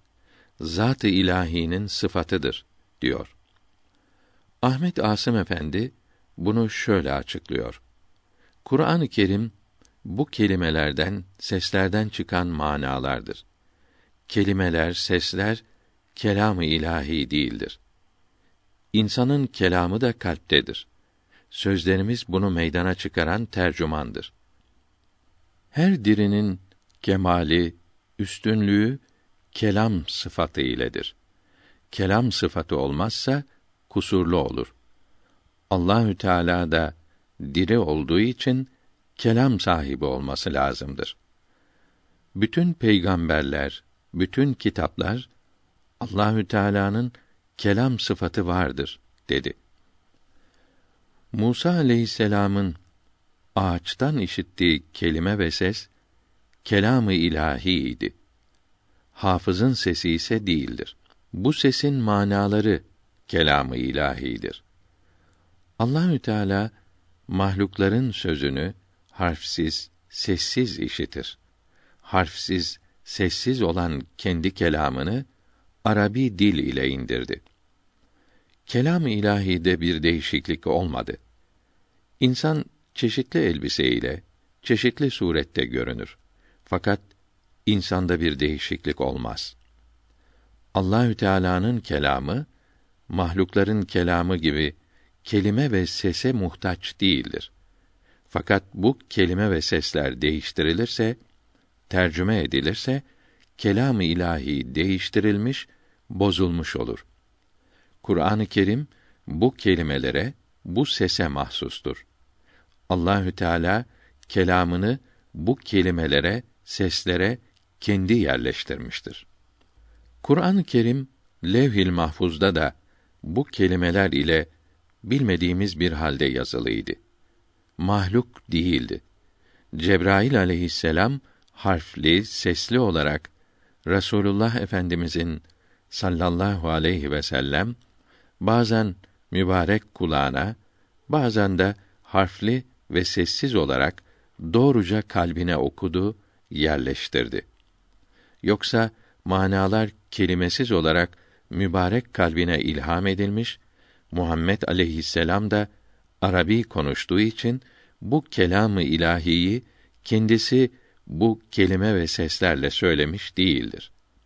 Evet, bu şekilde de vahy oldu. Kelamı ilahi mübarek kalbine vahyedildi ve bunu kendisi belirli kelime kalıplarına sokarak söyledi. Bunların manası Allahü Teala'dan kelimeleri, sesleri ise Muhammed aleyhisselam'dan oldu ki bunlara hadisi kutsi denildi. Kur'an-ı Kerim'i hadisi kutsi ile karıştırmamalıdır. Kelime ve ses içindeki kelamı lafsi kelimesiz, sessiz olan kelamı nefsinin aynıdır. Allahü Teala'nın ilm sıfatı başkadır, kelam sıfatı başkadır. Kur'an-ı Kerim ilm sıfatı değil, kelam sıfatıdır. İmam-ı Rabbani Müceddidi Elfisani Ahmet bin Abdülahad Faruki kuddise sirruh Mektubat kitabı 3. cilt 89. mektubunda buyuruyor ki İmam-ı Azam Ebu Hanife ile İmam Ebu Yusuf rahimehumallahu teala Kur'an-ı Kerim mahluk mu değil mi diye altı ay konuşup birbiriyle anlaşamadılar.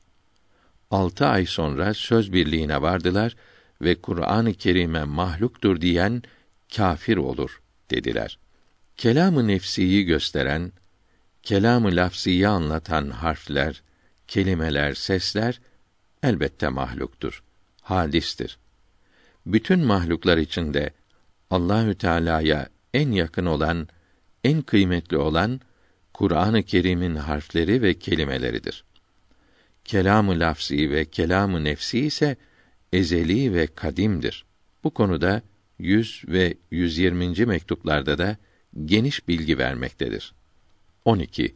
Bizim bildiğimiz hadis ve tefsirleri Emirül Müminin Hazret Ali ve İmam Hasan ve İmam Hüseyin ve Selman ve Ebu Zer ve Miktat ve Ammar bin Yaser rivayet etmiştir. Sizin rivayet etmekte olduğunuz hadisler ise ancak Muaviye ve Amr ibn As ve Enes bin Malik ve Ayşe ve bunlar gibi eşhastan naklolunmaktadır. Halbuki sahibi din buyurdu ki, benden rivayet olunan hadisler dört kimseden zahir olabilir. Onların beşincisi yoktur. Başkaları münafıktır. Bu münafıkları Müslümanlar üzerine hakim eylediniz. Eshabın hiçbiri Resulullah'a sual soramazdı.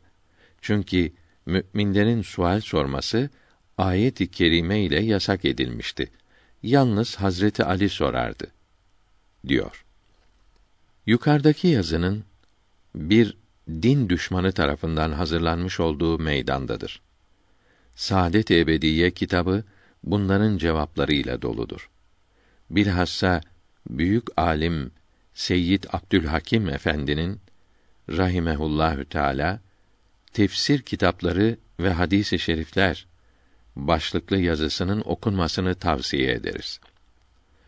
Osmanlı devrinde yetişen alimleri bildiren Şakaik-i Numaniye kitabının sahibi Taşköprüzade Ahmet bin Mustafa Efendi'nin Miftahü's Saade kitabını oğlu Kemalettin Muhammed rahimehumullahü teala Türkçeye çevirmiş ve Mevduatül Ulum adını vermiştir. Burada diyor ki ehli sünnet alimleri rahimehumullahü teala tefsir ve hadis bilgisini dört halife içinden en çok Hazreti Ali'den radıyallahu anh almıştır. Çünkü üç halife önce vefat etti. Hazreti Ebu Bekr radıyallahu anh ilk imana geldiği, dini yaymakla vakit geçirdiği, ahkâm-ı İslamiyeyi ve Müslümanların işlerini yapmaya uğraştığı için kendinden gelen haberler az oldu. Bundan dolayı ehli sünnet alimlerinin çoğu bilgilerini Hazreti Ali'den radıyallahu an aldı. Hazreti Ali radıyallahu an benden istediğinizi sorunuz. Her ayet gece mi gündüz mü geldi? Harpte mi, sulhte mi, ovada mı, dağda mı geldi bilirim buyurdu. Her ayetin ne için geldiğini bilirim. Her ayetin manasını sordum, öğrendim, ezberledim, anlatırım. Bana sorun buyurdu. Abdullah İbni Mesud buyurdu ki, Kur'an-ı Kerim yedi harf yani yedi lügat üzerine geldi. Her harfinin iç ve dış manaları vardır. Bu manaların hepsi Ali'dedir. Ehli sünnet alimleri tefsir ve hadis-i şerif bilgilerini İmam Ali'den, Hazreti Hasan ve Hüseyin'den ve Selman ile Ebu Zer'den radıyallahu anhüm öğrendikleri gibi eshab-ı kiramın hepsinden de aldı. Çünkü hepsi yüksek idi, adil idi. Cemalettin Yusuf bin İbrahim Erdebili Envar li Amelil Ebrar adındaki fıkıh kitabında diyor ki Ebu Amr bin Salah Marifetül Hadis kitabında ve Yahya bin Şeref Muhyiddin Nevevi İrşad kitabında buyurdular ki Rasulullah'ın sallallahu aleyhi ve sellem vefatında 124 bin sahabi vardı. Bunların hepsi yüksek ve adil idi. İmamı Begavi'nin Mesabih ismindeki hadis kitabında 4719 hadisi şerif vardır. Ebu Said Hudri'nin bildirdiği hadisi şerifte eshabımı kötülemeyiniz. Uhud dağı kadar altın sadaka verseniz eshabımdan birinin yarım müt arpa sadakasının sevabına kavuşamazsınız buyuruldu. Bir müt 875 gramdır. Resulullah'ın sallallahu teala aleyhi ve sellem huzuruna, sohbetine yetişmenin faydası böyleydi. Eshab-ı kirama sövmek haramdır. Büyük günahtır. Çünkü eshab-ı kiramın hepsi müçtehittir. O harplerde içtihatlarına uygun davranmaları vacip idi ve öyle yaptılar. Yine Envar'da Erdebili diyor ki Hazreti Muaviye'yi radıyallahu an sövmek, kötülemek caiz değildir. Çünkü sahabe-i kiramın büyüklerindendir. İmamı Muhammed bin Muhammed Gazali buyurdu ki, İmam Hasan'ın ve İmam Hüseyin'in nasıl şehit olduklarını ve eshab-ı kiram arasındaki muharebeleri anlatmak, yazmak haramdır. Çünkü eshab-ı kiramdan herhangi birini kötülemeye, sevmemeye sebep olur. Dini İslam'ı sonradan gelenlere ulaştıran onların hepsidir. Onlardan birini kötülemek, İslamiyeti kötülemek, dini yıkmak olur. Mesabihte İmran bin Hasin'in radıyallahu anh, bildirdiği hadisi şerifte ümmetimin en hayırlı, en üstünleri zamanımda bulunanlardır. Onlardan sonra en hayırlıları onlardan sonra gelenlerdir. Onlardan sonra en hayırlıları onlardan sonra gelenlerdir. Onlardan sonra öyle insanlar gelir ki istenmeden şahitlik ederler ve emin olmazlar. Hain olurlar. adaklarını yerine getirmezler. Keyiflerine, şehvetlerine düşkün olurlar buyuruldu.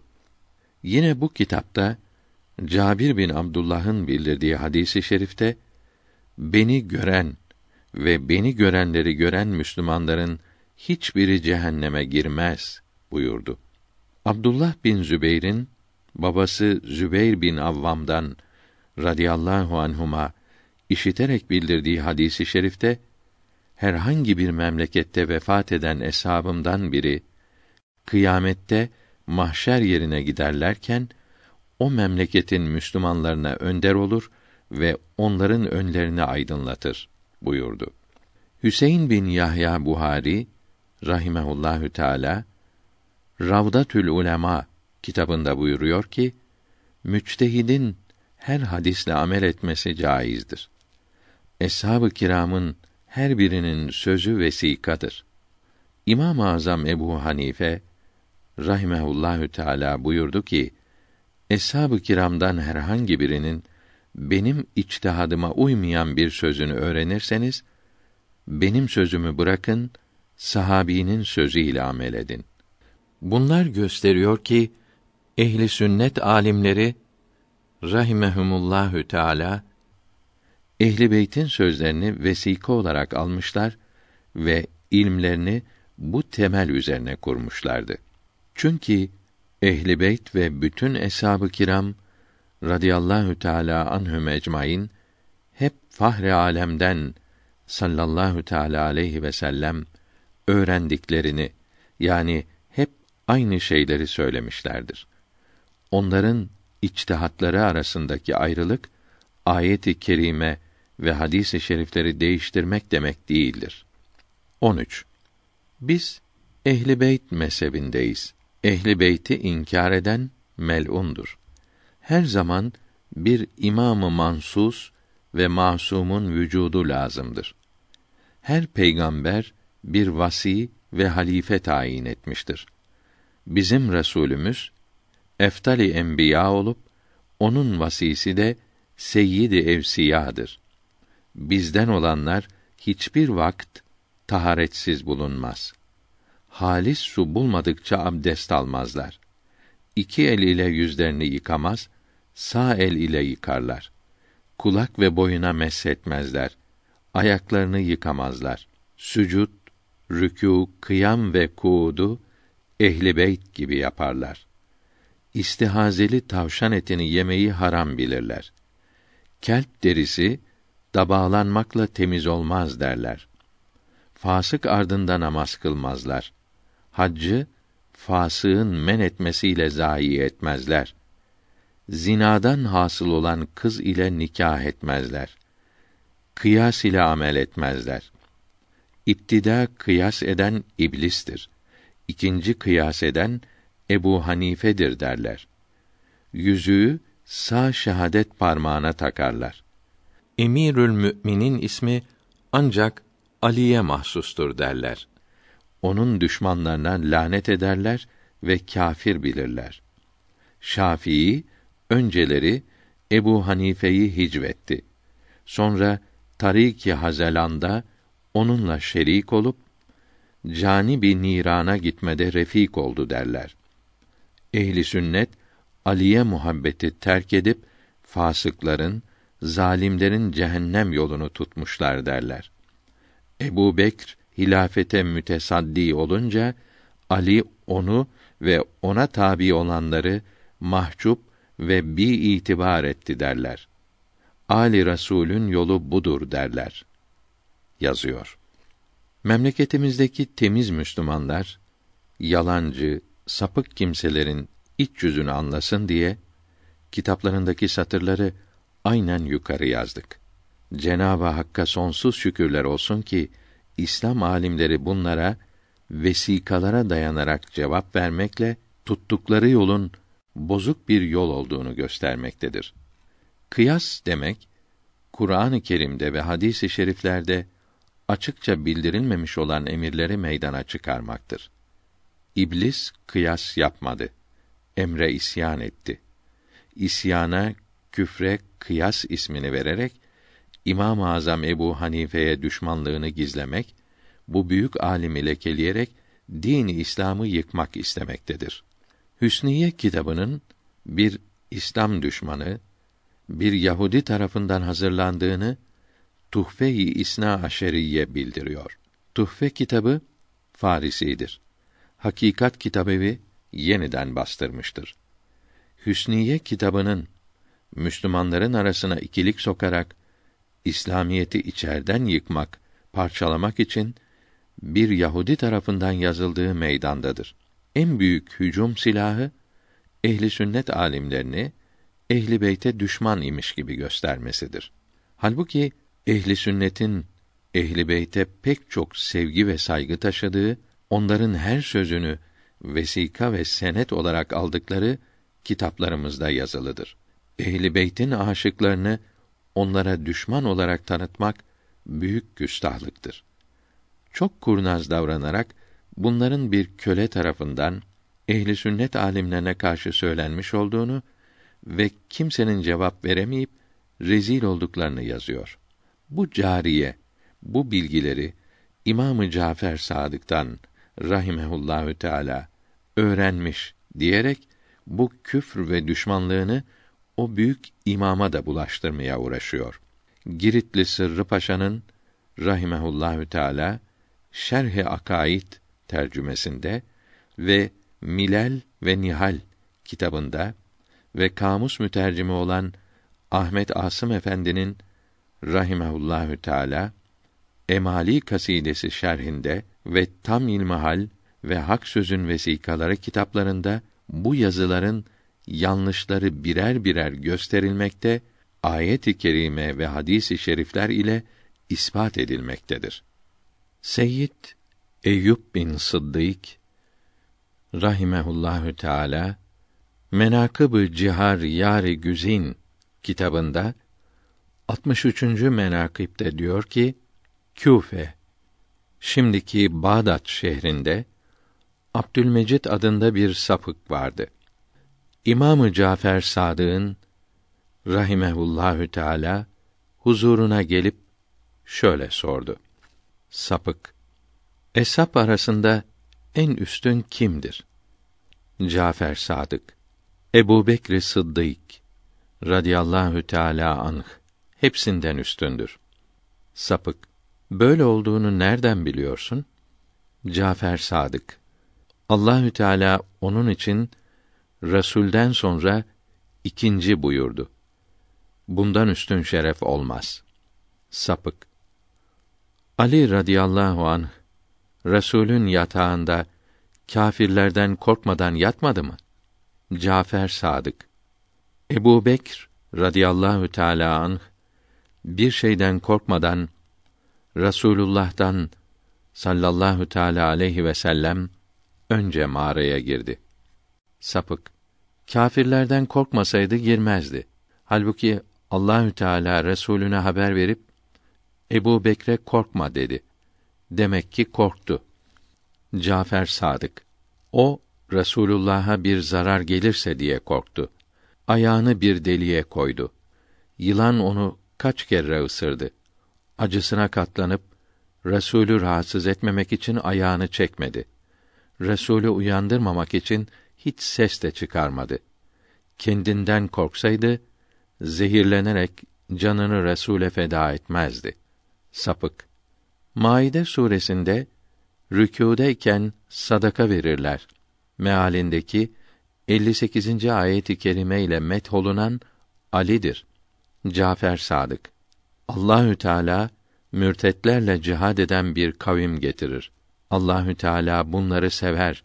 Mealindeki ayeti kerime Ebu Bekr Sıddık içindir ve daha çok yükseltmektedir.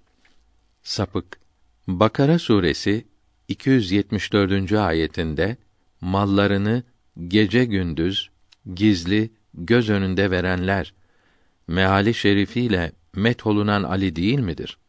Cafer Sadık Ebu Bekr Sıddık'ı metheden Velleyl suresi şanını çok yükseltmektedir.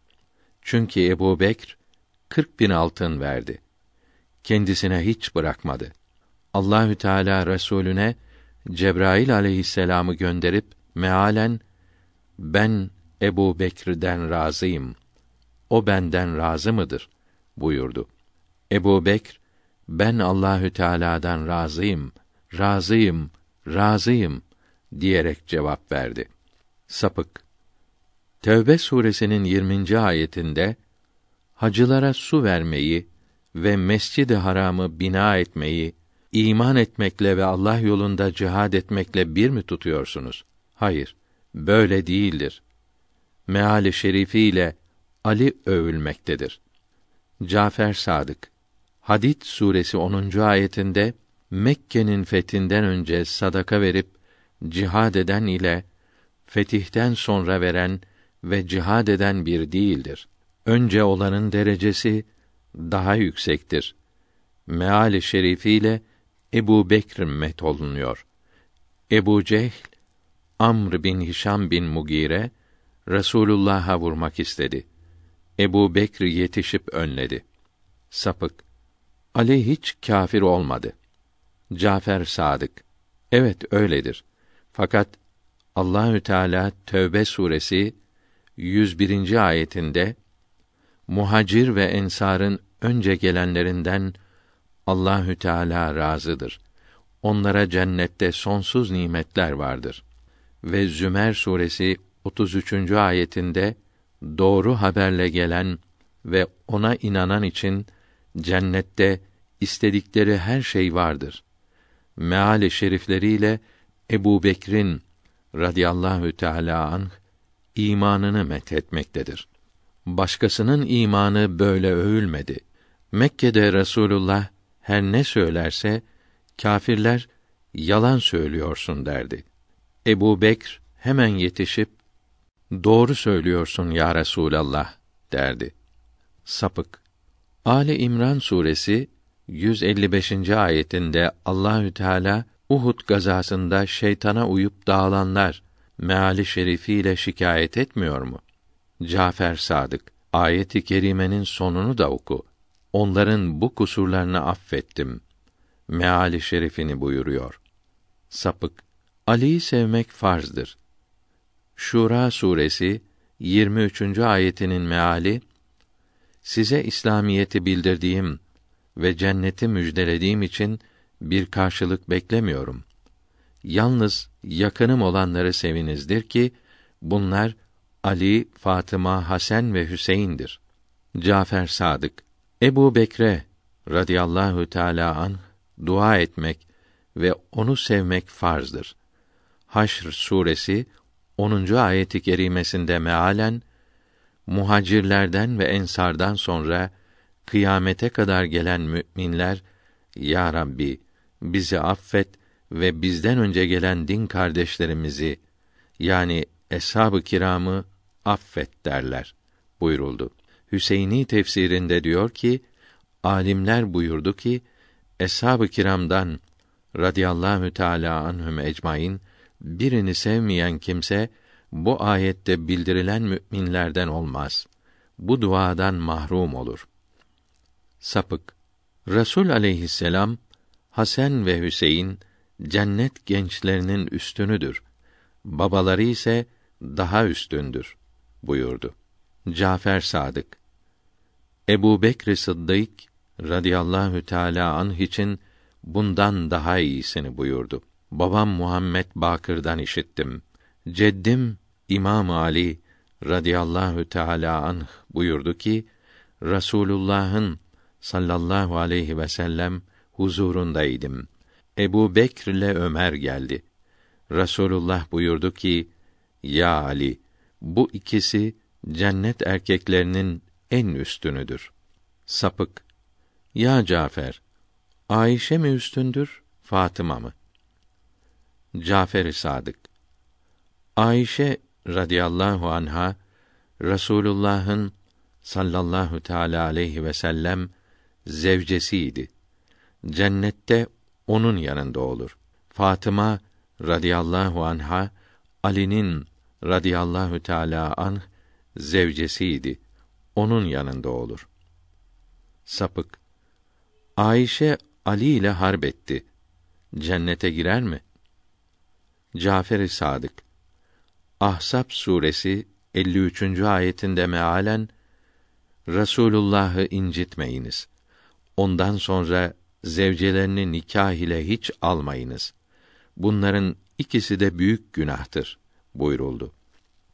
Beydavi ve Hüseyni tefsirlerinde diyor ki bu ayet gösteriyor ki Rasulullah sallallahu teala aleyhi ve sellem vefat ettikten sonra da ona saygı göstermek için zevcelerine saygı lazımdır.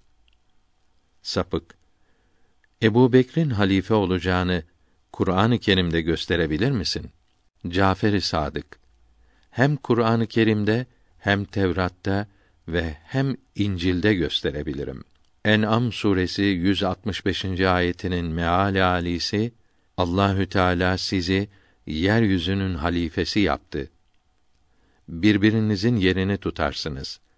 Nur suresi 55. ayetinin meali alisi iman eden ve emirlerimi yapanlarınızı yeryüzüne hakim kılacağımı söz veriyorum. İsrail oğullarını halife yaptığım gibi sizi de birbiriniz ardı sıra halife yapacağımdır.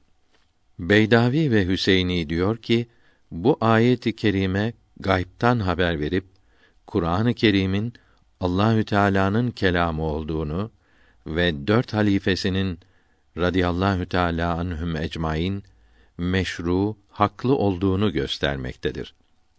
Tevrat'ta ve İncil'de Feth suresi son ayetinde mealen Rasulullah ve onunla birlikte olanlar birbirlerini her zaman ve çok severler ve her zaman kâfirlere düşman olurlar. Bütün eshab bildirilmekte ve Ebu Bekir'in şerefine işaret edilmektedir. Bu ayetin sonunda mealen eshabının misalleri Tevrat'ta ve İncil'de bildirildi buyuruyor. Ceddim Ali'nin haber verdiği hadisi i şerifte Allahü Teala hiçbir peygamberine vermediği kerametleri bana verir. Kıyamette mezardan önce kalkarım. Allahü Teala dört halifeni çağır buyurur. Onlar kimdir ya Rabbi derim. Ebu Bekir'dir buyurur. Yer yarılıp Ebu Bekr herkesten önce mezardan çıkar. Sonra Ömer, sonra Osman, sonra Ali kalkar buyuruldu. Sapık hemen söz alıp ya Cafer bunlar Kur'an'da var mı? Cafer Sadık Zümer suresi 69. ayeti kerimesinde mealen peygamber ve bunların şahitleri hesap için getirilir buyuruldu. Yahut şehitleri getirilir denildi. Sapık ya Cafer şimdiye kadar üç halifeyi sevmiyordum. Şimdi buna pişman oldum. Tövbe edersem kabul olur mu? Cafer Sadık Çabuk tövbe et. Bu tövbe saadetine alamettir. Bu hal ile ahirete gitseydin dinin boşa giderdi. Görülüyor ki ehli beytin hepsi Hazreti Ebu Bekri ve bütün eshabı radıyallahu teala anhum ecmaîn seviyordu. Cariyenin İmamı Cafer Sadık'ı gördüğü ve hizmetiyle şereflendiği doğru olsaydı, o da eshab-ı kiramın büyüklüğünü öğrenir, hepsini severdi. İran'daki, Irak'taki ve Suriye'deki sapıkların İmamı Cafer Sadık'a iftira ettikleri buradan anlaşılmaktadır. Ebu Bekr Sıddık radıyallahu teâlâ anh, 13. yılda vefat edince, Medine'de herkes ağladı, sızladı. Ali radıyallahu an işitince ağlayarak geldi ve hilafet bugün tamam oldu buyurdu. Kapı önünde durup ya Eba Bekr sen Rasulullah'ın sevgilisi, arkadaşı, dert ortağı, sırdaşı ve müşaviriydin. Önce imana gelen sensin. Senin imanın hepimizin imanından daha saf oldu. Senin yakinin daha kuvvetli, Allah'tan korkun daha büyük oldu. Herkesten zengin, herkesten daha cömert sen idin. Rasulullah'a en şefkatli, en yardımcı sen idin. Resulullah ile sohbetin hepimizin sohbetinden daha iyiydi. Hayır sahiplerinin birincisi sensin. Senin iyiliklerin hepimizinkinden çoktur. Her iyilikte ileridesin. Rasulullah'ın huzurunda senin derecen en yüksek oldu. Ona en yakın sen oldun. İkramda, ihsanda, güzel huylarda, boyda, yaşta, başta ona en çok benzeyen sen oldun. Allahü Teala sana çok mükafat versin ki Resulullah'a herkes yalancı derken sen doğru söylüyorsun, inandım dedin. Sen onun kulağı ve gözü gibiydin. Allahü Teala seni Kur'an-ı Kerim'de sıdk ile şereflendirdi. Resulullah'a en sıkıntılı zamanlarında yardımcı oldun. Sulh'ta onun huzurunda, harplerde onun yanındaydın. Onun ümmetinin halifesi, onun dininin koruyucusuydun. Cahiller dinden çıkarken sen dini İslam'a kuvvet verdin. Herkes şaşırdığı zaman sen kükremiş arslan gibi ortaya çıktın. Herkes dağılırken sen Muhammed Mustafa'nın yolunu tuttun. Eshabın az konuşanı ve en beliyi edibi sen idin. Her sözün, her buluşun doğru, her işin temizdi. Gönlün herkesten kuvvetli, yakinin hepimizden sağlam idi. Her işin sonunu önceden görür, geri kalmışları İslam'a sokarak aydınlatırdın. Müminlere şefkatli, affedici, babaydın. İslam'ın ağır yükünü sen taşıdın. İslam'ın hakkını herkes elden kaçırırken sen yerine getirdin. Sen rüzgarların oynatamayacağı bir dağ gibiydin. İşin doğruluk idi, ilm idi. Sözün mertçe doğruyu bildirmek idi. Gerici düşüncelerin, bozuk inançların kökünü kazıdın. Hak dinin ağacını diktin. Güçlükleri Müslümanlara kolaylaştırdın. Küfür ve mürtetlik ateşini söndürdün. Rahman'ın dinini sen doğrulttun. İslam'a, imana sen kuvvet oldun. Göklerde melekler arasında senin derecen çok büyüktür. Muhacirler ve ensar radıyallahu teala anhum ecmaîn arasında senden ayrılık yarası çok derindir buyurdu ve çok ağladı. Mübarek gözlerinden kan aktı. Sonra Allahü Teala'nın kaza ve kaderine razı olduk. Verdiği elemleri kabul ettik. Ya Eba Bekr, Resulullah'tan ayrılık acısından sonra bize senin vefatından daha acı bir musibet gelmedi. Sen müminlere sığınak, dayanak ve gölgeydin. Münafıklara karşı çok sert ve ateşliydin. Allahü Teala seni Muhammed aleyhisselam'ın huzuruna kavuştursun. Bize senden ayrılma acısı için sabırlar ve ecirler versin. Bizleri senden sonra azmaktan, sapıtmaktan korusun buyurdu.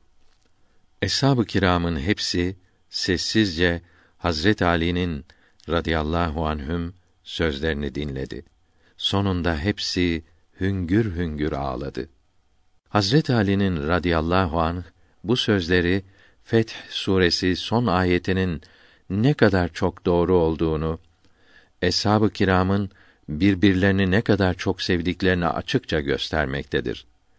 Bu hakikat karşısında bu Hüsniye kitabının nasıl küstahça uydurulduğu, ehli beyti maske ederek İslamiyeti içten yıkmak için nasıl tertiplenmiş olduğu anlaşılmaktadır. Bu kitabı yırtıp yok etmek, böylece yurdumuzdaki Müslüman Alevi yavrularını bu tehlikeli mikroptan korumak her iman sahibine farzdır. 14. Hüsniye kitabında Resul haleti nezde iken kağıt kalem getirin. size kitap yazacağım dedik de Ömer Resulullah'ın vasiyetine mani oldu. Halbuki onun her sözünün vahy olduğu Kur'an-ı Kerim'de yazılıdır diyor. Bunun cevabı tam İlmihal Saadet-i Ebediye kitabında uzun ve çok güzel yazılmıştır. Lütfen oradan okuyunuz. 15. Resulullah vefat ettiği gün eshabın münafıkları Sakife-i Beni Saide denilen yerde oturdular. Hilafet için münazaraya başladılar. Birkaç kimseye teklif ettiler. Saat bin Ubade kabul edince oğlu babasına kılınç çekip Ali'ye ne cevap vereceksin? Gadirhum'da Rasul elinden tutup ben bunu size halife ve imam eyledim demişti. Siz de biat etmiştiniz.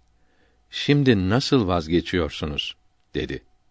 Sonra Ömer kılıncını çekip Ebu Bekre biat etti. Sonra eshab-ı dalaletten Ebu Übeyde ve yirmi kişi biat etti. Hiçbiri cenaze namazı kılmadı. Üç gün sonra Ali de gelip mescitte toplandılar. Ömer Ali'nin yanına gelip halkın çoğu Ebu Bekre biat etti. Sen ve Beni Haşim de etmelisiniz dedi. Zübeyr kılınç ile Ömer'e yürüdü. Ali mani oldu. Ali Ebu Bekr ve Ömer'e dönüp Ey eshab! Peygambere muhalefet edip Allah'a asi oldunuz. Hilafet benim hakkımdır. Hakkımı veriniz dedi. Ömer sana biat etmeyiz dedi. Ali cevap verip Resul vasiyet etmeseydi senin gibi münafık ve din düşmanlarını katlederdim dedi. Ebu Bekr ve Ebu Ubeyde dedi ki, Ya Ali, sen gençsin. 33 yaşındasın. Ebu Bekr ise ihtiyardır. Sonunda hilafet senindir. Sönmüş ateşi tutuşturma. Ali dedi ki, hilafet bize mahsustur. Kimsenin hakkı yoktur. Beşir bin Sa'd Ensari dedi ki, Ya Ali, bu sözü önce söyleseydin, Ebu Bekre kimse biat etmezdi. Ömer, Ali'ye biat olunacak korkusuyla meclisi dağıttı. Ertesi gün Selman, Ebu Zer, Miktat, Ammar bin Yaser, Büreyde-i Eslemi, Sehl bin Hanif, Huzeyfet ibn Sabit, Eba Eyyubi Ensari, Ebu Bekri öldüreceğiz dediler. Ali kabul etmedi ve Rasul haber verdi ki, Ey Ali, sen bana Harun ile Musa gibisin. Beni İsrail Harun'u bırakıp öküze taptıkları gibi ümmetim seni bırakıp başkasını ihtiyar eder dedi. Eshab cuma günü mescide gelip ey Ebu Bekr bu çirkin işten vazgeç dediler. İş uzadı. Üç gün sonra Halit bin Velid büyük ordu toplayıp Ömer de önlerine geçip mescide geldiler. Ali'nin üzerine yürüdüler. Selman kalkıp bunlara sizin cehennem köpekleri olduğunuzu Resul haber verdi diyor. Ömer sokakta herkesi zor ile Ebu Bekre biat ettirdi.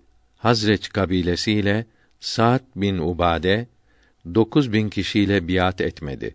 Malik bin Nüveyre on bin kişiyle biat etmediğinden Ömer Halit bin Velid'i gönderip o mümin ve muvahhidi namazda öldürdü. Bunun neresine icmai ümmet denir diyor. Hüsniye kitabı işine geldiği gibi anlata dursun. Biz tarihi vesikalara bakalım. Büyük Taberi tarihini Muhammed bin Cerir rahimehullahü teala yazmıştır. Bunun tercümesinde üçüncü cildinin birinci sayfasında şöyle başlıyor. Resulullah hasta olalıdan beri Ebu Bekr Sıddık evine gitmedi. Mescid-i Saadet'te kalır, her saat Resulullah'ın hizmetinde bulunurdu. Resulullah hicretin 11. senesi Rebiül Evvel'in 12. pazartesi günü ruhi şerifini teslim etti. Mübarek başı Hazreti Ayşe'nin radıyallahu anha göğsü üzerindeydi. Hazreti Ali radıyallahu anh ağlayarak dışarı çıktı. Hazreti Ebu Bekr içeri girip Ayşe'yi ağlar ve elini yüzüne vurur gördü. Resul aleyhisselam yatmış, ridasını yüzünü örtmüşler. Ridayı açtı. Vefat etmiş olduğunu gördü. Ridayı örtüp mescide girdi. Hutbe okudu ve Ey eshab! Resulullah vefat etti. Allahü Teala ona ölümü ikram eyledi. Muhammed aleyhisselama tapan varsa bilsin ki öldü.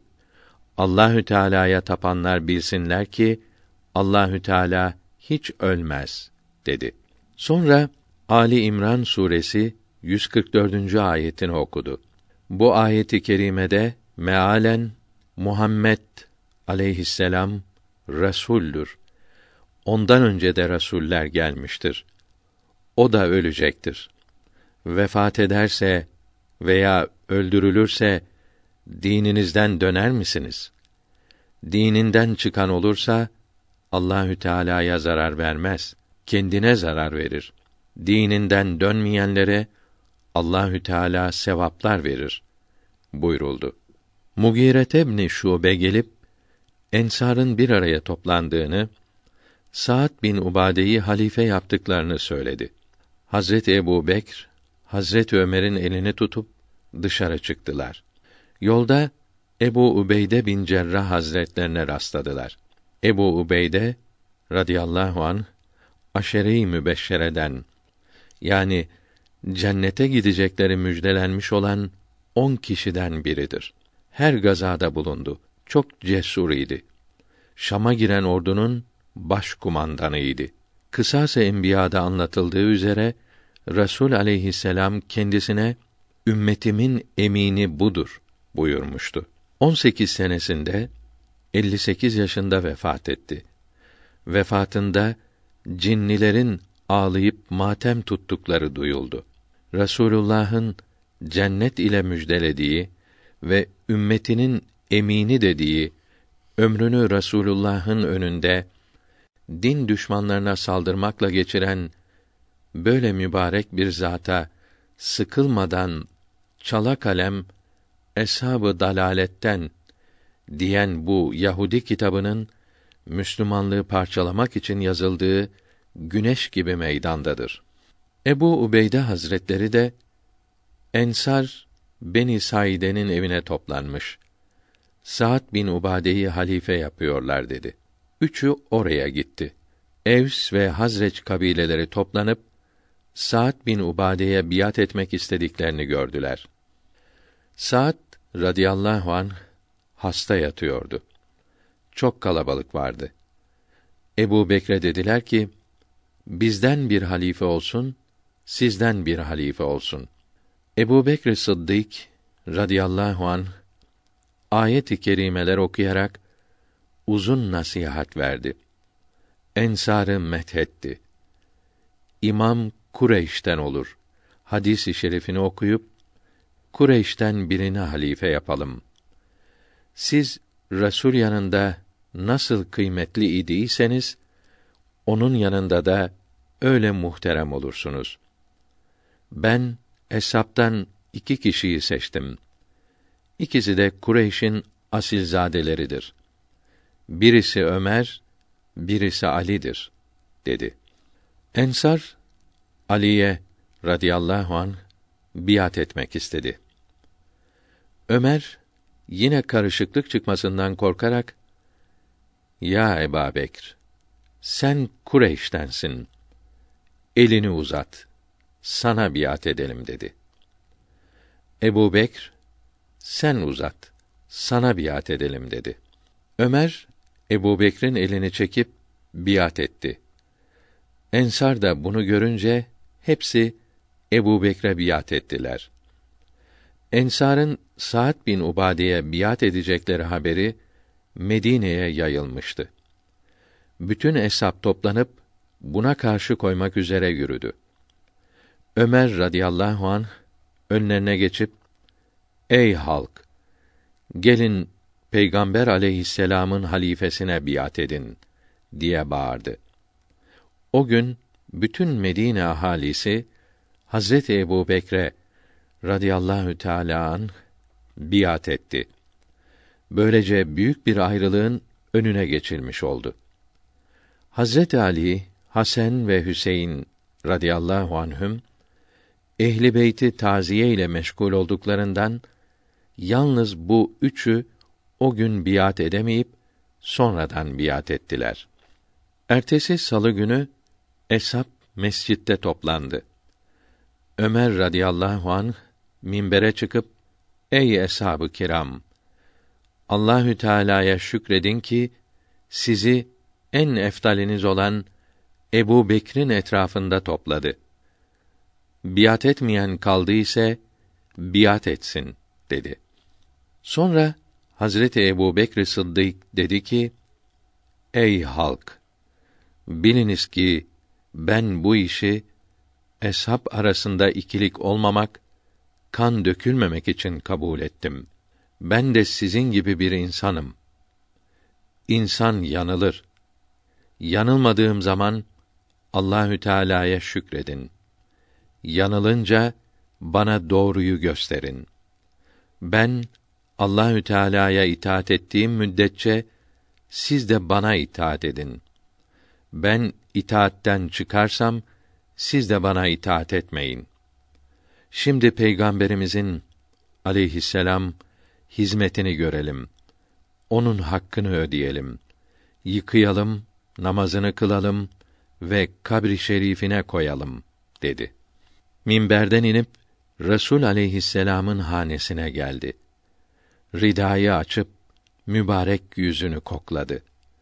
Mübarek yüzünden ve saçından misk kokusu duydu. Yüzünü mübarek yüzüne koyup anam babam sana feda olsun. Diriyken de ölüyken de ne güzel kokuyorsun dedi.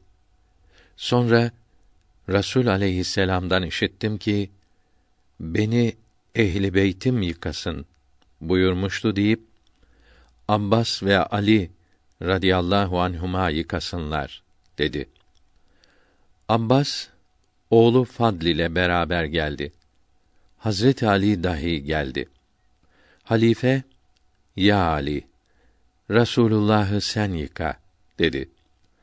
Rasulullah'ın hizmetçisi Üsame'ye de onlara hizmet et dedi. Kendisi eshab-ı kiram ile kapıda bekledi. Ensardan Evs bin Havli'yi radıyallahu anh de yardım için içeri soktu. Gömleği içinde yıkayıp üç beyaz kefene sardılar, buhurladılar. Ebu Talha kabir kazdı. Kabrin yeri neresi olsun diye uyuşamadılar.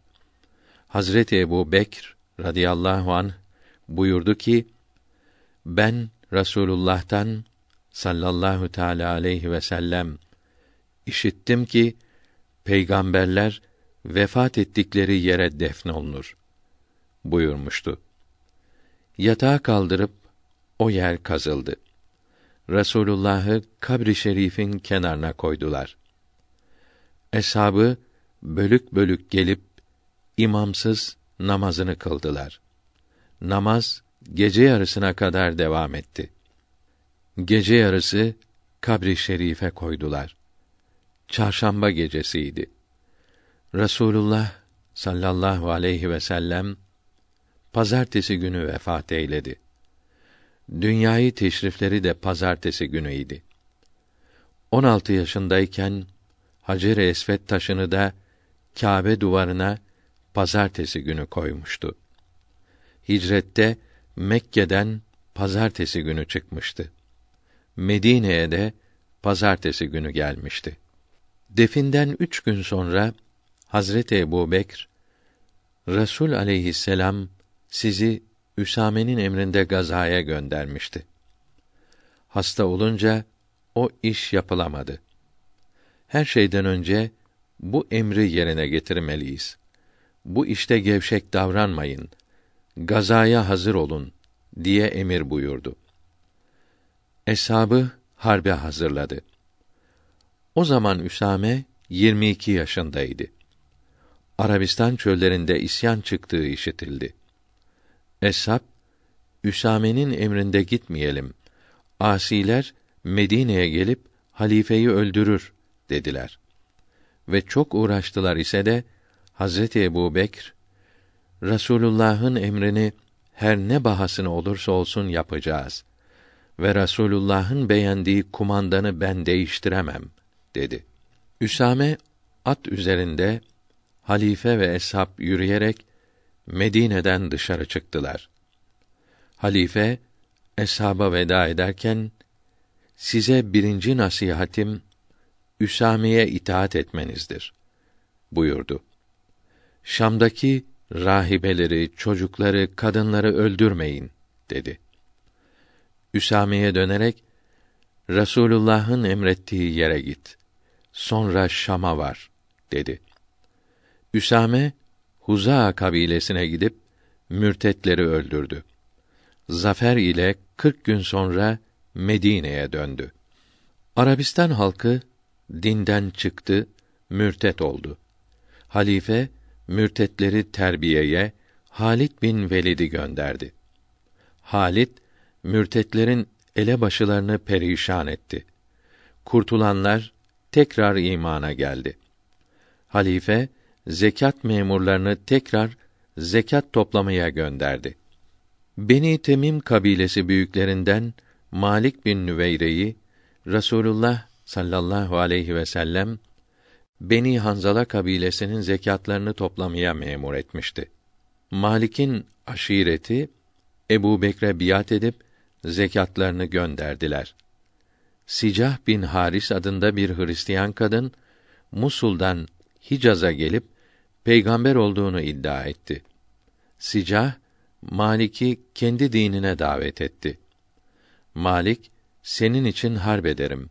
Fakat dinine girmek için bir müddet düşüneyim dedi. Sicah ertesi sabah bana Rabbimden vahiy geldi ki Beni Temim'den bana inanmayanlarla harp edeceksin dedi. Malik harp edip galip geldi. Çok Müslümanı öldürdü ve çok kimsenin Sicah'a inanmasına sebep oldu.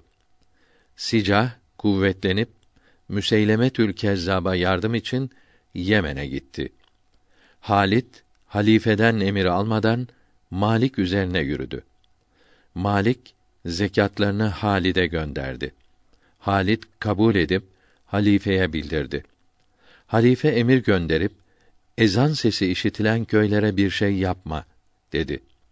Süvariler Malik'i yakalayıp getirdi ve ezan sesi işitmedik dedi.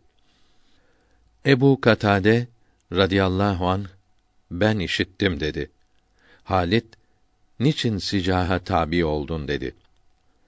Malik onunla sulh ettim. Dinine girmedim dedi.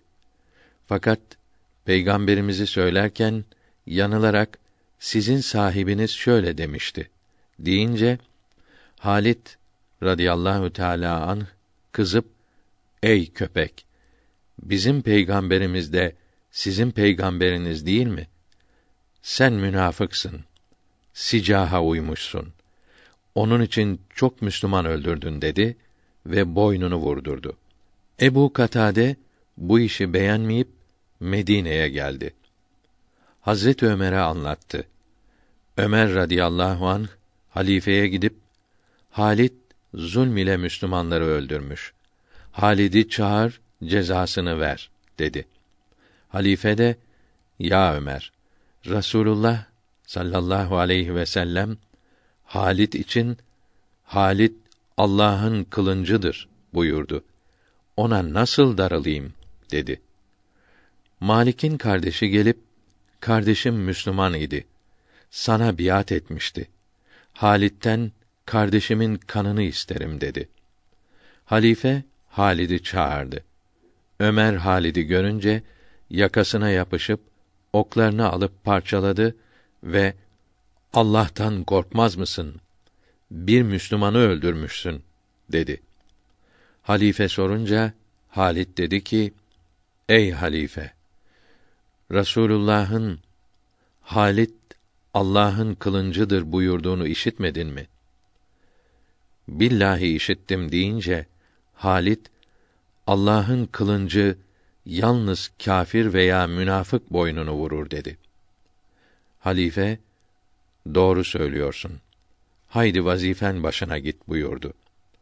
Ömer radıyallahu an Halid'in kurtulduğunu işitince üzüldü. Taberi'nin yazısı burada tamam oldu. Ehli Beyt evladından olan Seyyid Abdülkadir Geylani Kaddesallahu Teala sırrehül aziz Gunye kitabında Ceddi Hazret Ali'nin radıyallahu an Hazreti Ebu Bekr halife olacağı gün söylediklerini yazmaktadır. Mevahib ile Dünniye kitabı tercümesi ikinci cilt 155. sayfede Rasulullah sallallahu aleyhi ve sellem Hazreti Ali'ye radıyallahu anh Harun Musa'ya aleyhisselam nasıl yakın ise sen de bana öylesin. Yalnız benden sonra peygamber gelmez buyurdu. Bundan anlaşılıyor ki arada peygamberlik değil halifelik yani yerine vekil olmak bakımından benzerlik vardır. Harun Musa aleyhisselam ölmeden önce yerine vekil olduğu gibi sen de ben hayattayken bulunmadığım yerde benim halifemsin demektir. Şerefeddin Hüseyin bin Muhammed Tayyibi böyle mana verdi. Harun aleyhisselamın Musa aleyhisselam'dan önce öldüğü meşhurdur. Bunun için İmam Ali'nin Rasulullah'tan sonra halife olacağına burada bir işaret olmadığı gibi halife olmayacağı da anlaşılmaktadır.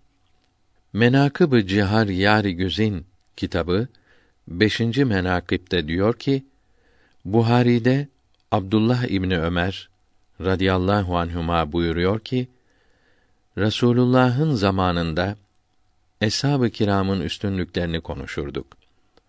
Önce Ebu Bekr, sonra Ömer, sonra Osman, sonra Ali derdik. İbn Münzir diyor ki, İmam Ali buyuruyor ki, bu ümmetin üstünü Ebu Bekr Sıddık'tır. Hazret Ömer'in radıyallahu an 34. menakibinde diyor ki, bir gazadan pek çok ganimet eşyası geldi. Halife Ömer bunun beşte birini hakkı olanlara dağıtırken İmam Hasan geldi. Buna bin dirhem, üç kilo 365 gram gümüş verdi. Sonra Hazreti Hüseyin geldi. Ona da bin dirhem verdi. Sonra kendi oğlu Abdullah geldi. Buna beş yüz dirhem verdi. Abdullah üzülüp Hasan ile Hüseyin çocuk oldukları halde onlara çok verdin. Ben pehlivan olup kaç kere gazaya gittim. Rasulullah'ın sallallahu aleyhi ve sellem önünde düşmana saldırıp nice kâfir öldürdüm. Bana onlardan az vermek doğru mudur? dedi. Hazret Ömer buyurdu ki: Ey oğlum, sen onlarla bir mi olmak istiyorsun? Onların Ali gibi babaları var. Fatıma Tüz Zehra radıyallahu anha gibi anaları var. Fahri alem sallallahu aleyhi ve sellem gibi dedeleri var. Bu sözler İmam Ali'nin kulağına gidince Rasulullah'tan işittim. Ömer cennetteki insanların ışığı ve İslam'ın nurudur buyurmuştu dedi. Hasan ile Hüseyin bu müjdeyi Ömer'e götürdü. Ebul Muin Meymun bin Muhammed Nesefi Temhid kitabında diyor ki halifenin kim olacağı bildirilmemiştir. Hazreti Ali ve çocuklarının halife olması bildirilmiş olsaydı eshab-ı kiram bunu söyler ve bizlere kadar haber gelirdi. Bildirilen bir emri eshab-ı kiramın saklayacaklarını söylemek o büyüklere büyük iftira olur. Eshab-ı kiram abdesthanede nasıl taharetlenileceğini gösteren haberleri bile bizlere ulaştırdı. Halifelik için bir emr, bir işaret olsaydı Ali radıyallahu anh ve çocukları ve eshab-ı kiram bunu elbette bildirirdi. Resulullah sallallahu aleyhi ve sellem vefat edince eshab-ı kiram Beni Saide sofrasında toplanıp bir kimse zamanındaki halifeyi bilmese ölürken dinsizler gibi ölür. Hadisi şerifini okudular. Halifesiz bir gün geçmesini caiz görmediler. Onun için halifeyi bilmemek küfürdür. Çünkü İslamiyetin emirlerinden bir kısmının yapılması için halife lazımdır. Mesela cuma ve bayram namazlarının kılınması, yetimlerin evlendirilmesi ona bağlıdır. Halifeyi inkar eden farzları inkar etmiş olur. Farzlara inanmamak ise küfürdür. Ensardan biri bizden bir halife, muhacirlerden bir halife olsun dedi. Ebu Bekr kalkıp öyle zannederim ki halife olmak Ali'ye yakışır. Ben onun halife olmasını istiyorum dedi. Ali hemen ayağa kalkıp kılıncını çekerek Kalk ya Eba Bekr. Allah'ın ve Resulünün halifesi sensin. Resul Ekrem sallallahu aleyhi ve sellem seni hepimizin önüne geçirdi. Senin önüne kimse geçemez. Resulullah bana buyurdu ki, git Ebu Bekre emret. Eshabıma imam olsun. Resulullah'ın dinimiz için önümüze geçmesine razı olduğu kimseyi biz dünyamız için önümüze geçirmeye razıyız dedi. Resul Ekrem Ebu Bekri kendi imamlık yerine halife yaptığı için kendisine halife-i Resul denildi. Eshabın hepsi Hazret Ali'nin sözünü beğenerek Hazret Ebu Bekri söz birliğiyle halife yaptılar. Sonra Resul Ekrem'in hizmetine koştular.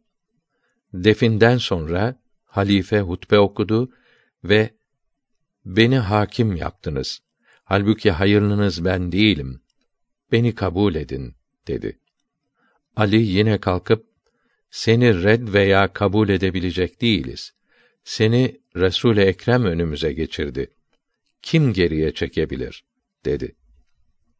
Ebu Bekr halifeyken gün geçtikçe zayıfledi. Artık acınacak hale geldi. Kızı Ayşe sebebini sordu. Ey gözümün nuru yavrum! Muhammed Mustafa'nın sallallahu aleyhi ve sellem ayrılık ateşi beni yakıp eritiyor buyurdu. Abdullah İbni Abbas buyurdu ki, İzâ Câe suresi gelince, babam Abbas, Ali'ye dedi ki, bu sure, Resulullah'ın sallallahu teâlâ aleyhi ve sellem vefat edeceğini haber veriyor. Acaba kimi halife yapar? Ey amca, git Resulullah'a sor. Bu işi bize verirse Kureyş ile çekişmemiz önlenmiş olur. Başkasına verirse hakkımızı gözetmesini o kimseye emir buyursun. Abbas Resulullah'ı yalnız bulup sordu. Resulullah sallallahu aleyhi ve sellem buyurdu ki: Ey amcam, Allahü Teala halifeliği Ebu Bekre vermiştir. Necat ve felah bulmak için Ebu Bekir'in her sözünü kabul edin. Ona itaat eden doğru yolu bulur buyurdu. Hazreti Ebu Bekir'in hak halife olduğuna inanan ve eshab-ı kiramın hepsini seven doğru yolu bulmuş olur. Selman-ı Farisi radıyallahu an eshab-ı kiramın büyüklerinden idi. Birçok hadisi şerif ile met edildi. Hazreti Ömer radıyallahu anh tarafından Medain valisi yapıldı. 35'te orada vefat etti. Böyle büyük bir zatın İmamı Ömer'e ve büyük bir sahabi ordusuna cehennemin köpekleri demesi ve bu çok çirkin iftirayı Resulullah'ın sallallahu aleyhi ve sellem üstüne yüklemesi hiçbir Müslümanın inanacağı bir şey değildir. Çünkü eshab-ı kiramdan herhangi birini kötülemek çeşitli hadisi şeriflerde yasak edilmiştir. Selman-ı Farisi'nin bu hadisleri hiçe sayması ve bir de hadis uydurması ancak bir Yahudinin yazdığı Hüsniye kitabının küstahça ve alçakça iftirasıdır. Evet, Buhari ve Müslim'de bulunduğu Menavi'de bildirilen hadisi şerifte bid'at sahipleri cehennem köpekleridir buyuruldu. Demek ki ehli sünnetin doğru yolundan ayrılanların eshab-ı kirama dil uzatanların cehennem köpekleri oldukları bildirilmiştir. Hüsniye kitabı bunu tersine çevirmektedir. 16. Acem Yahudisi Mürteda'nın Hüsniye adındaki kitabında ümmetin havası, avamı İslam'ın şehirlerine mektuplar göndererek Osman'ın katli için ittifak ettiler ve hatta Mısır'dan 30 bine yakın Müslümanlar Osman'ın zulmünden şikayet etmek üzere Medine'ye geldi. Bunlar da icmai ümmete dahil olup Medine mahallelerinde çirkin bir şekilde Osman'ı katledip bir nice gün ayağında bağlı ipler ile sürüyerek gezdirdiler. Müslümanlar güruh güruh gelip sen bu zulmü İslam'a ne vecihle caiz gördün diyerek cenazesine dahi tekme ile vurdular. Yazıyor. Halbuki bütün İslam tarihleri söz birliğiyle vakayı olduğu gibi bildirmektedir. Mesela Taberi Büyük Tarihi tercümesinde 3. cilt 171. sayfede diyor ki: Hazreti Osman radıyallahu anh halifeyken Yemen'de Abdullah bin Sebe isminde bir Yahudi eski kitapları çok okumuştu. Medine'ye gelip halifenin yanında Müslüman görünerek halifenin gözüne girmek istedi. Fakat halife buna hiç yüz vermedi. Bu her yerde Hazreti Osman'ı kötüledi. Halifeye bu Yahudi her zaman seni kötülüyor dediler. Halife bunu Medine'den çıkardı. Bu da Mısır'a gidip halifeye karşı propagandaya başladı. Çok bilgili olduğundan cahilleri etrafına topladı. En çok söylediği şey her peygamberin bir veziri var idi. Bizim peygamberimizin veziri de Ali'dir. Hilafet onun hakkıydı. Osman onun hakkını elinden aldı. Fellahları kandırıp Osman radıyallahu anh kâfirdir dediler.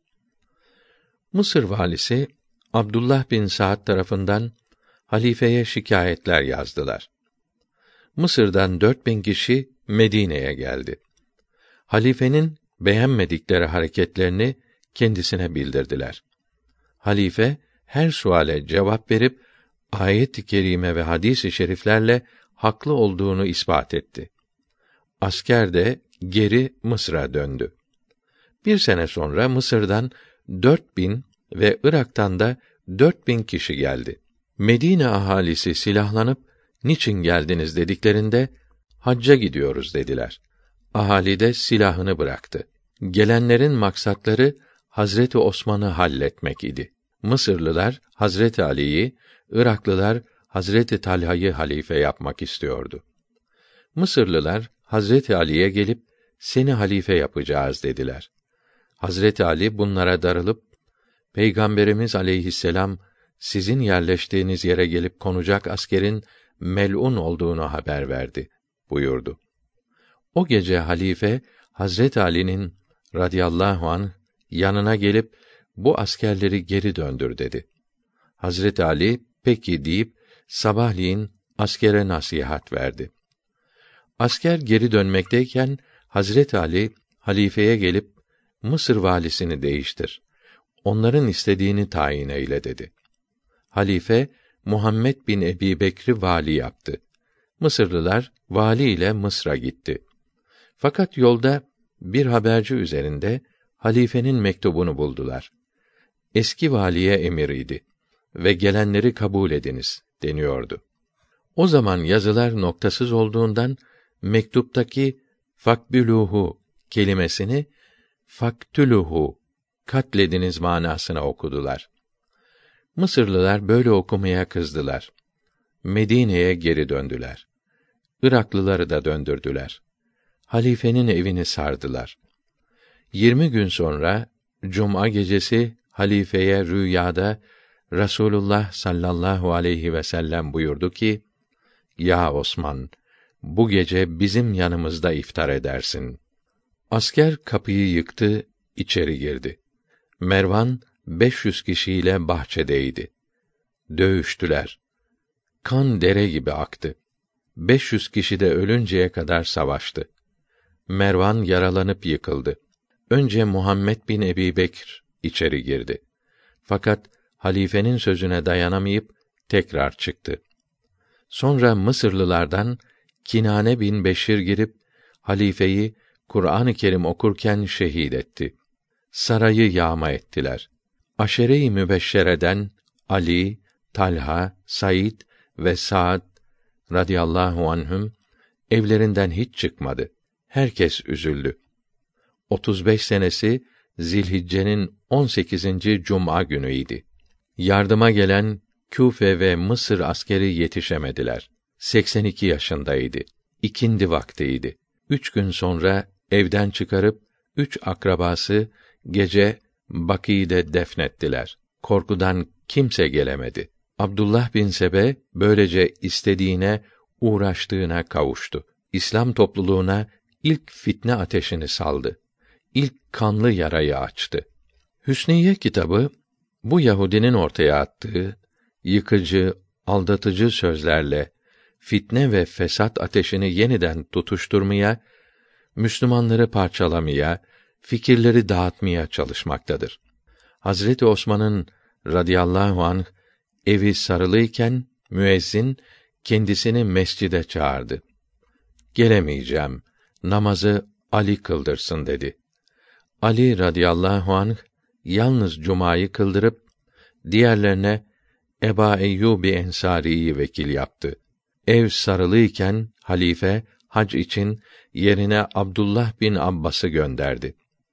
Birkaç gün sonra Mısırlılar Ali'nin radıyallahu an yanına gelip seni halife yaptık dediler. Kabul etmedi ve başkasını yapın. Ben de ona biat ederim dedi. Sonra Talha'ya gittiler. O da kabul etmedi. Beş gün sonra Medine ahalisini Ali'ye gönderdiler. Çok yalvardılar. Bunlardan da kabul etmedi. Mısırlılar dedi ki, biz halifesiz dönersek, çok fitneler çıkar ve önü alınmaz. Ali radıyallahu anh, yeniden fitne çıkmasın diye, önce Rasulullah'ın sallallahu aleyhi ve sellem, eshabı biat etsin dedi. Talha ve Zübeyri radıyallahu anhuma getirdiler. Ali buyurdu ki, benim bu işe rağbetim yoktur. Fakat Müslümanlar imamsız kaldı. Hanginiz kabul ederse elini uzatsın, ona biat edeyim. Ve Talha'ya bakıp sen herkesten daha layıksın. Elini uzat, sana biat edeyim buyurdu. Talha ise sen varken bana düşmez dedi ve Ali'ye biat etti. İkinci olarak Zübeyr biat etti.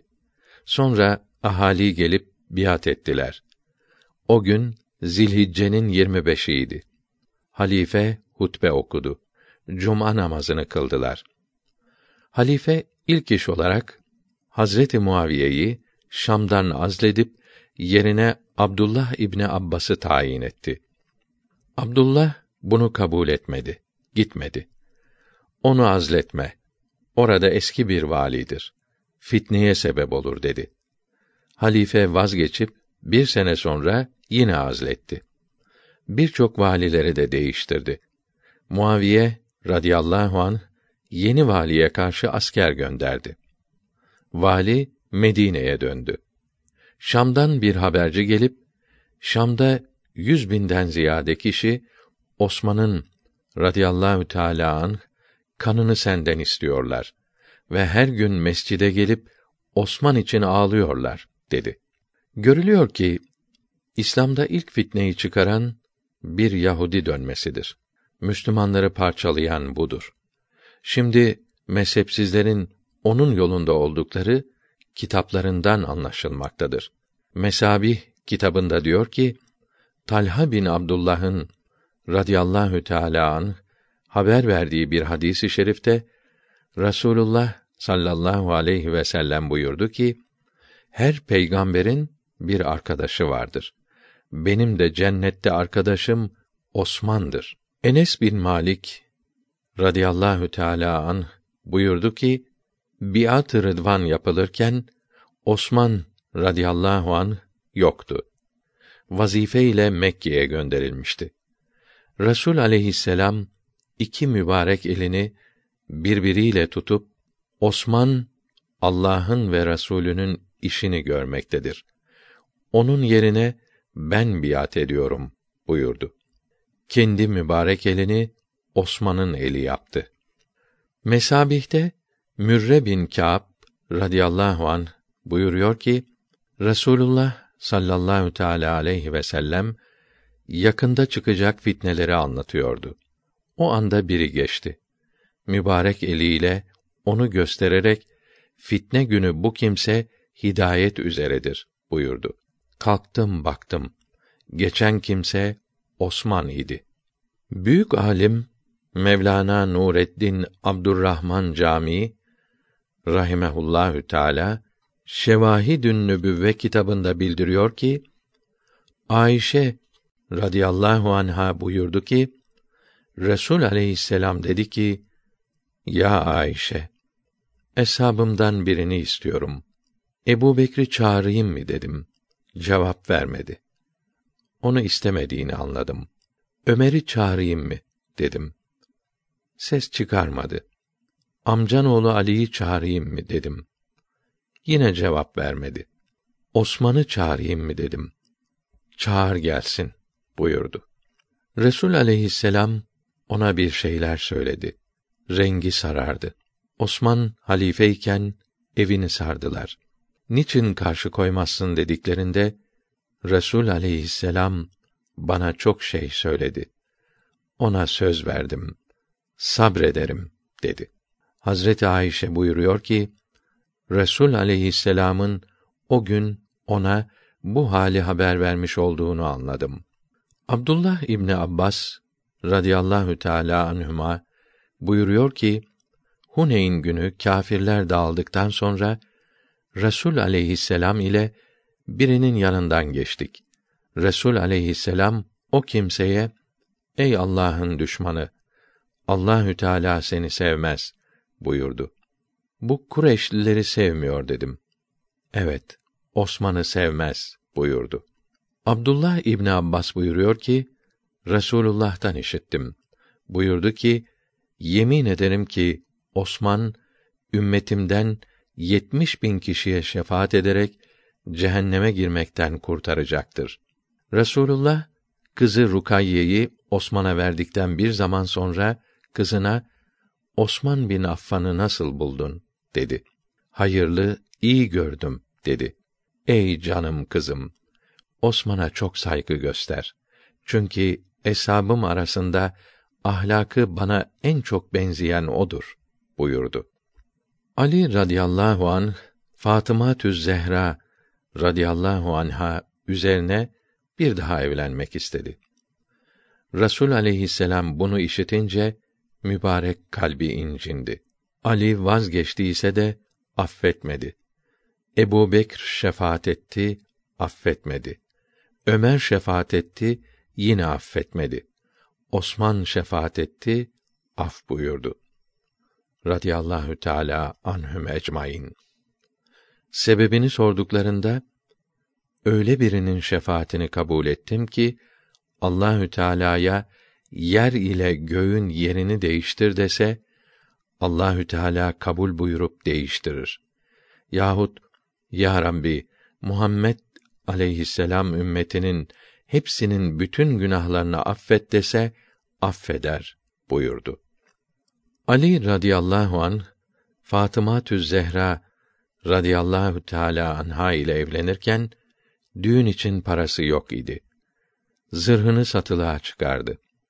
Osman radıyallahu an pazardan geçerken zırhı tanıdı. Dellalı çağırıp bu zırha sahibi ne istiyor dedi. Dellal 400 dirhem gümüş dedi. 400 dirhemi verip zırhı aldı.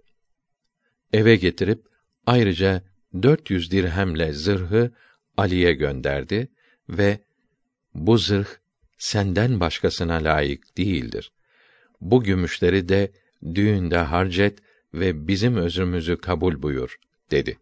Evliyanın büyüklerinden derin alim İmamı Muhammed Parisa rahimehullahü teala Faslül Hitap kitabında buyuruyor ki Hazret Ali radıyallahu anh buyurdu ki bazı kimseler beni Ebu Bekr ve Ömer ve Osman'dan üstün tutuyormuş.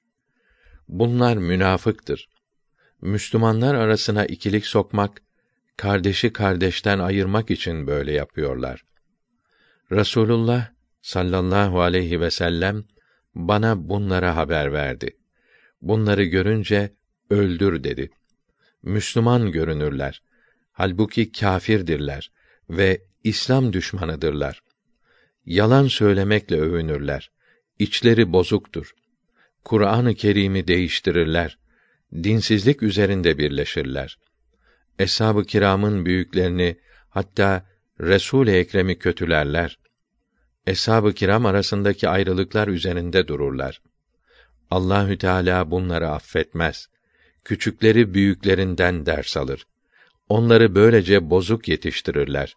İslam'ı yıkarlar, bid'atları yayarlar. Yeryüzünde onlardan alçak yoktur. Yeryüzü onlara küskündür. Gök onlara lanetle gölge salar. Onlar yeryüzündeki insanların en kötüsüdür. Fitne bunlardan çıkar. Melekler arasında bunların adı encas, pisliklerdir. Camilerinde, kahvelerinde, mekteplerinde eshab-ı kirama lanet ederler ve bunu kendilerinin ibadeti bilirler. Kalplerinde insanlık duygusu yoktur. Allahü Teala onları insan şeklinden çıkarır. O zaman da sünnete yapışan şehitlerden, abidlerden üstün olur. Saadet onun olur. Eshab-ı kiram bunları işitince, ya emir el müminin, biz o zamana kalırsak ne yapalım dediler. Hazreti Ali buyurdu ki, İsa aleyhisselam'ın havarileri gibi olunuz. Bizim yolumuzu öğreniniz. Allahü Teala'nın emirlerine sarılmaya, Resulüne itaate, eshabının hepsini sevmeye ve bu sapıkların sözlerinden, yazılarından kaçmaya uğraşınız. Hak ve sünnet üzere olmak, bid'at ve dalalet üzere olmaktan hayırlıdır buyurdu. İmam-ı Refiuddin Tacül İslam Osman bin Ali Merendi Abdullah bin Ömer'den haber verdiği hadisi i şerifte Rasulullah sallallahu aleyhi ve sellem Allahü Teala size namazı, orucu, haccı, zekatı farz ettiği gibi Ebu Bekr Sıddık'ı ve Ömer Faruk'u ve Osman Zinnureyn'i ve Ali Mürteza'yı sevmeyi de farz eyledi. Bu dördünden birini sevmeyen kimsenin namazı da, orucu da, haccı da, zekatı da kabul olmaz. Kıyamet günü bunlar mezardan ateşe, cehenneme götürülür buyurdu. 17. Hüsniye kitabında İmamı Cafer Sadık müt'a nikahını emrederdi. Çünkü Allahü Teala kadınlardan istimta edince ücretlerini veriniz. Ayet-i celilinde müt'a nikahını mübah kılmıştır. Müt'a nikahı demek bir kadına şu kadar mal karşılığı kendini şu kadar zaman bana teslim eder misin deyip kadının da şahitsiz kabul etmesidir. Yani muayyen gün için para ile kadın kiralamaktır. Müfessirler ve fıkıh alimleri bu ayetin müt'a nikahı için olduğunu bildirmiştir. Bu ayeti nesheden başka bir ayet ve hadis yoktur. Bunu Ömer halife iken hiçbir ayet ve hadis söylemeden fitneye yol açar korkusuyla kendiliğinden yasak etti. Ömer bin Hasin diyor ki, müt'an nikahı yapardık. Ayet ve hadis ile hiç yasak edilmedi. Abdullah İbni Ömer diyor ki, Resulullah'ın sünneti babamın sözüyle değiştirilemez. Her şey aslında mübahtır. Yasak olmaları için ayet ve hadis lazımdır diyor. Bütün tefsirler ve fıkıh kitapları diyor ki Nisa suresi 24. ayetinin istimta ettiğiniz kadınların ücretini veriniz. Meali alisi müt'a nikahı için değildir. Nikahtaki mehir parasını vermek içindir. Mesela Beydavi tefsiri ve bunun haşiyesi Şehzade tefsiri ikinci cilt 26. sayfede yukarıdaki ayetin tefsirinde buyuruyor ki bu ayeti kerime sahih olan nikahı bildirmektedir. Müt'a nikahının mübah olmasını göstermiyor. Mehir parasını emrediyor. Müt'a nikahı önce mübah olmuştu. Sonra yasak edildi. İslamiyette belli bir zaman için nikah yapmak yoktur. Büyük alim Burhaneddin Merginani'nin rahimehullahü teala Hidaye kitabının şerhi olan İnaye kitabı 231. sayfasında Mevlana Ekmelüddin Muhammed bin Mahmud Baberti buyuruyor ki müt'a nikahı batıldır. Evet, Abdullah İbni Abbas'ın bildirdiği gibi müt'a nikahı mübah idi. Fakat hadisi i şerif ile bunun yasak edildiğini eshab-ı kiram söz birliğiyle bildirmektedir. Değiştiren hadisi şerifleri de haber vermişlerdir.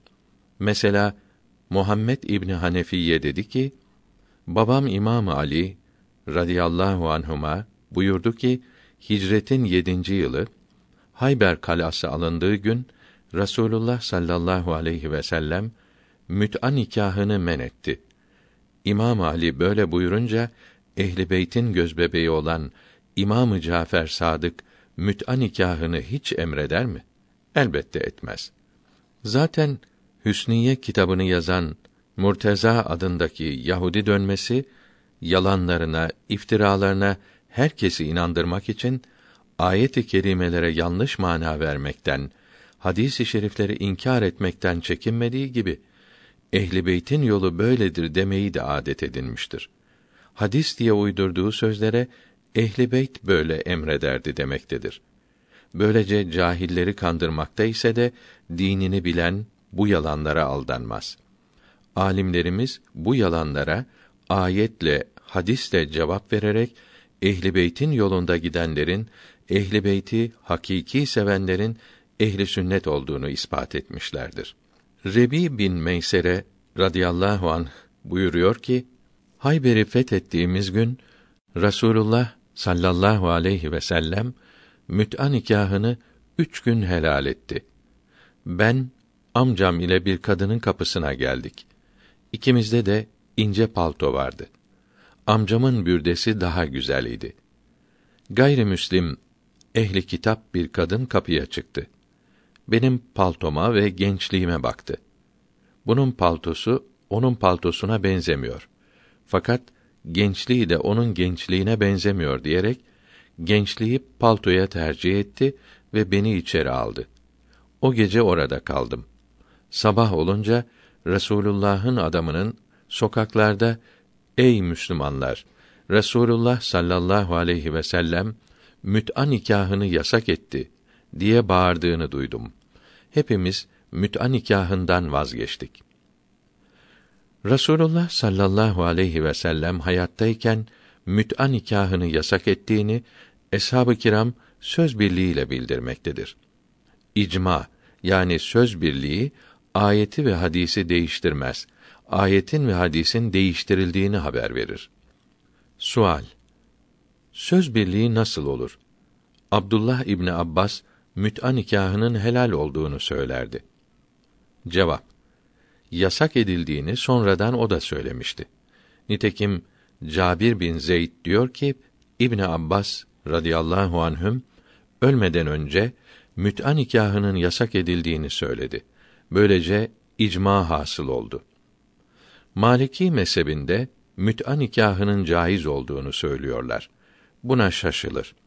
Çünkü İmam Malik bin Enes Muvatta ismindeki kitabında ilk yazılan hadis kitabıdır.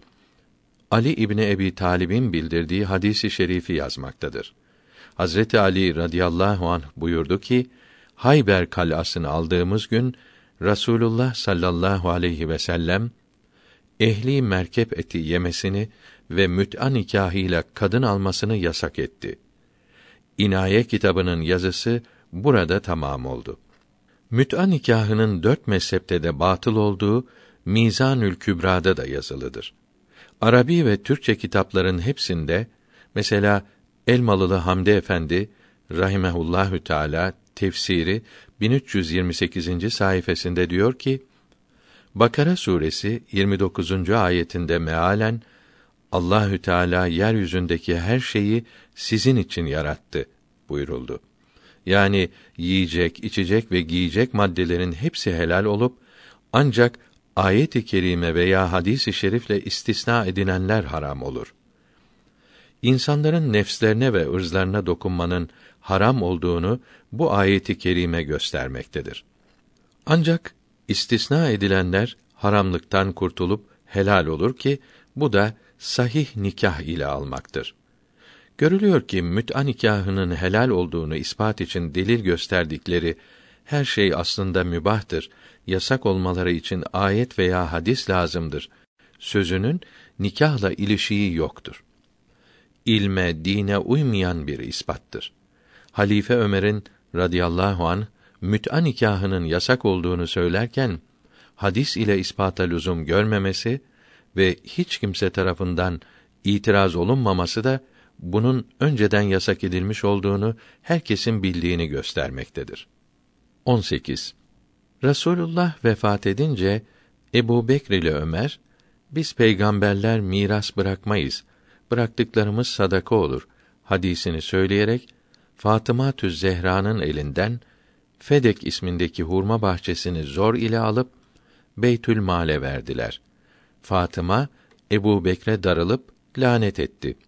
Halbuki Resulullah hayatında bunu ona hediye etmişti ve hurmaları üç sene ona getirilmişti. Fatıma bunu Ali ile Hasan Hüseyin ve Kamber ile ispat etti ise de Ebu Bekr bu şahitleri kabul etmedi. Halbuki bu hadisi o zalim uydurdu. Kızı Ayşe'den başka kimse böyle hadis söylememiştir. Böyle hadis olsaydı Fatıma'ya elbette bildirilir. Bu da haram şeyi istemezdi. Ehli sünnet Ebu Bekre haklı çıkarmak için zındıklık yoluna sapıp eşref-i kainata iftira ediyor. Allah'ın emrini Fatıma'ya bildirmemiş diyorsunuz. Bildirmiş ise Fatıma kabul etmeyince küfür olur. Bu hadisi uyduran kâfirdir. Zaten Ebu Bekir'in şahit getirmesi lazım idi. Şahit istemekle de zulmetmiş oldu. Sonra peygamberlerin miras bıraktıkları Kur'an-ı Kerim'in çok yerlerinde yazılıdır diyor. Halbuki Ahmet Cevdet Paşa rahimehullahü teala Kısas-ı Enbiya'nın 369. sayfasında diyor ki: Halife Hazreti Ebu Bekr radıyallahu anh Resulullah'ın sallallahu aleyhi ve sellem silahlarıyla beyaz katırını Hazreti Ali'ye radıyallahu anh verdi. Diğer eşyayı Beytül Mal'e bıraktı. Fedek ve Hayber'deki hurmalıklarını Resulullah sallallahu aleyhi ve sellem hayattayken vakfetmiş, kimlere dağıtılacağını emir buyurmuştu. Şöyle ki gelip geçen elçilere, misafirlere ve yolculara verirdi. Ebu Bekr radıyallahu anh bunları eskisi gibi dağıtıp asla değiştirmedi. Fatıma radıyallahu anha mirasını istedikte Resulullah'tan işittim. Bize yani peygamberlere kimse varis olamaz.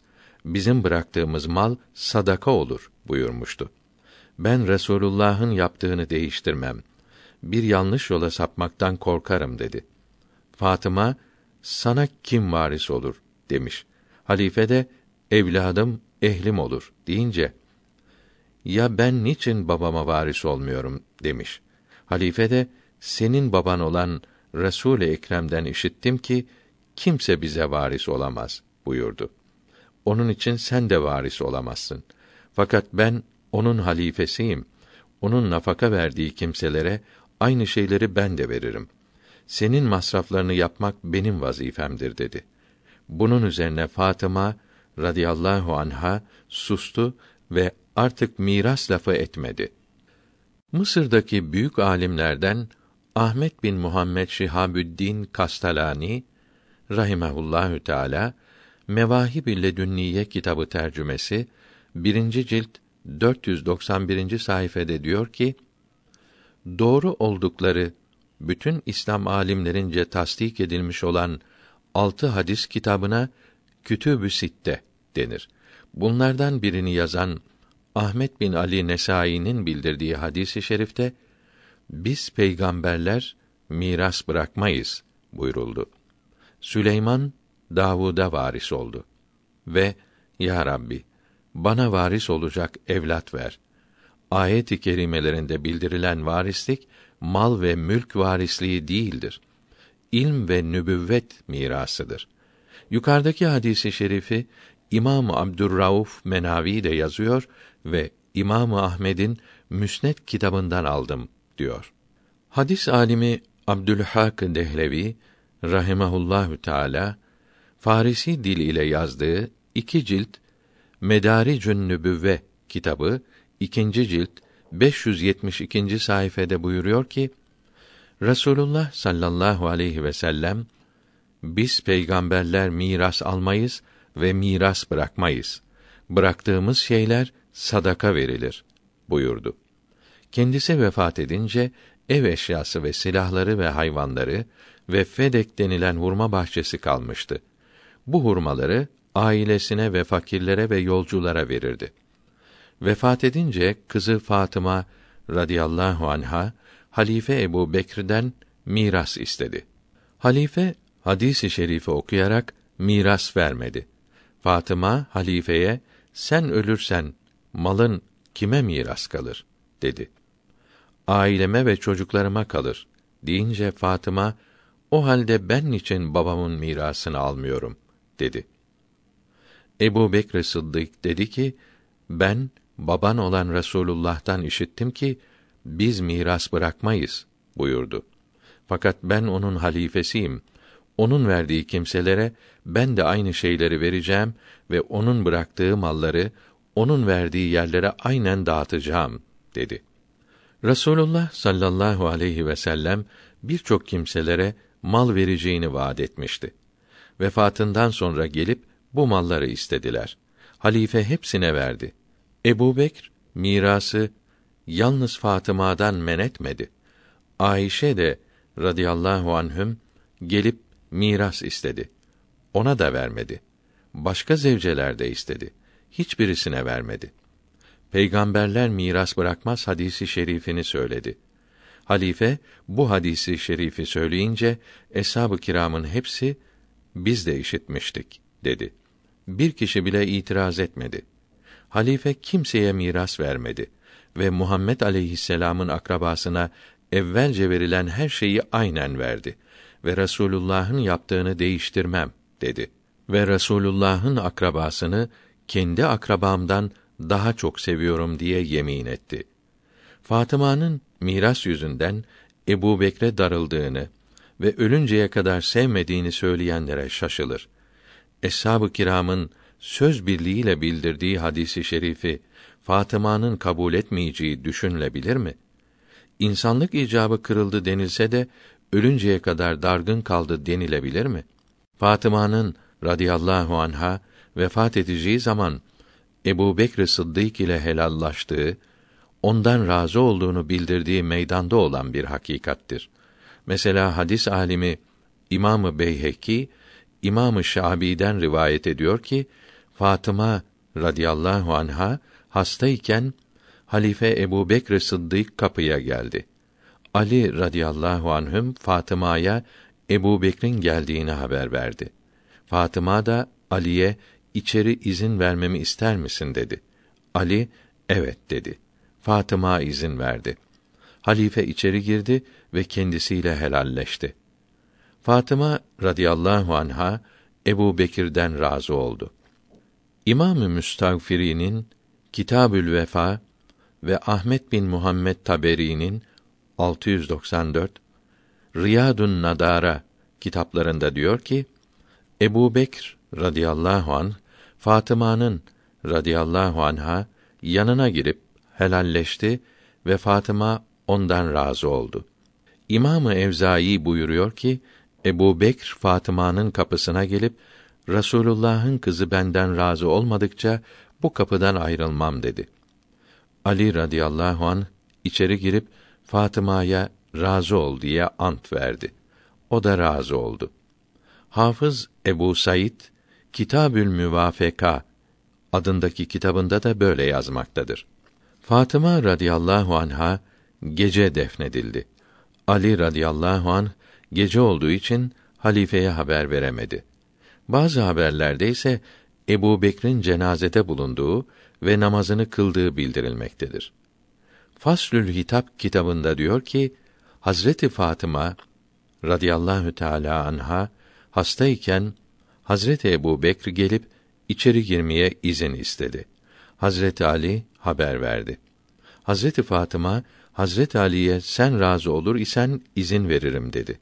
Razıyım dedi. Hazreti Fatıma izin verdi. Hazreti Ebu Bekr içeri girip konuştu. Özür diledi, helalleşti. Hazreti Fatıma da halifeden razı oldu.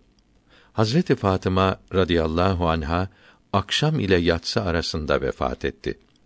Hicretin 11. senesiydi. Hazreti Ebu Bekr, Osman, Abdurrahman bin Avf ve Zübeyr bin Avvam hazır idiler. Cenaze namazını kıldırmak için Ebu Bekre teklif ettiler. Hazreti Ebu Bekr kıldırdı. Gece defnettiler. Ömer radıyallahu an halife olunca Fedek hurmalarını Rasulullah zamanında olduğu gibi dağıttı. İki sene sonra bu işin idaresini Ali ile Abbas'a radıyallahu anhuma bıraktı. Bir zaman sonra halifeye gelip hurmalığı ikisine taksim etmesini istediler. Ömer radıyallahu an eshab-ı kiramı toplayıp hepsine ant verdi ve Rasulullah sallallahu aleyhi ve sellem biz peygamberler miras almayız ve miras bırakmayız. Bizim bıraktığımız sadaka olur. Buyurdu mu diye sordu. Hepsi birden evet duyduk diye yemin etti. Bunun üzerine Ömer radıyallahu an hurmalığı taksim etmeyip ikisine bıraktı ve mahsulü eskisi gibi dağıtınız dedi. Hurmalıklar sonradan Ali'nin radıyallahu an elinde kaldı. Sonra evladına, torunlarına kalıp nihayet Emir Mervan'ın eline geçti. Ömer bin Abdülaziz halife olunca Resulullah'ın kızı Fatıma'ya vermediği mala elimi sürmem dedi. Bu sözden Fatıma'nın radıyallahu anha Resulullah'tan bu hurmalığı istediği, onun da vermediği anlaşılmaktadır. Bu husustaki hadisi şerifler Buhari'de yazılıdır. Abdülhak Dehlevi'nin yazısı burada tamam oldu. Mirat-ı Kainat kitabında 292. sayfede diyor ki: Rasulullah'ın sallallahu aleyhi ve sellem zevceleri ve kızları radıyallahu teala anhünne dünyadaki kadınların hepsinden üstündür. Zevcelerine kasfeden, kötüleyen için Abdullah İbni Abbas tövbesi kabul olmaz buyurdu. Ayşe'ye radıyallahu anha söven ise katlolunur. Çünkü buna sövmek Kur'an-ı Kerim'i inkar etmek olur ki küfürdür diye söz birliği vardır.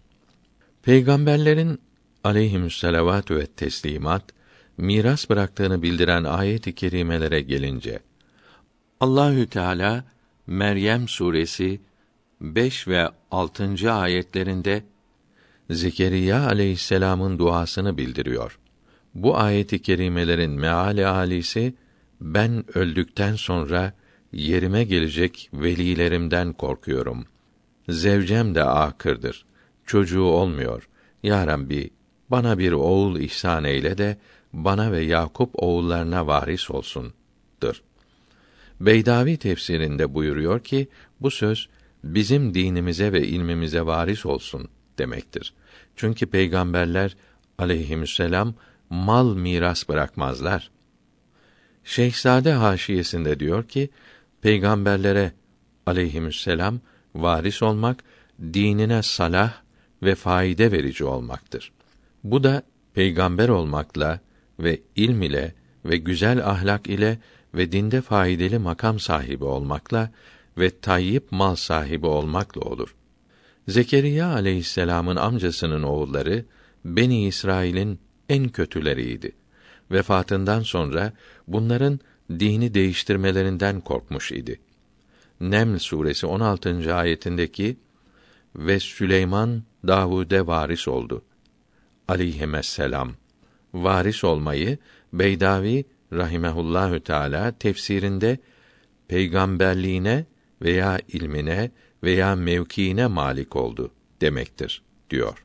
Görülüyor ki Hazreti Ebu Bekr Sıddık radıyallahu anh hurma bahçesini Hazreti Fatıma'nın radıyallahu anha elinden almamış, eski halinde olduğu gibi bırakmış, onun her ihtiyacını Beytül Mal'den vermiştir. Bazı eşyayı Hazreti Ali'ye miras olarak değil, bu eşya Beytül Mal'e geçtikten sonra kendi selahiyetini kullanarak hediye olarak ihsan etmiştir. Resulullah sallallahu aleyhi ve sellem hurma bahçesini kimseye hediye etmemişti.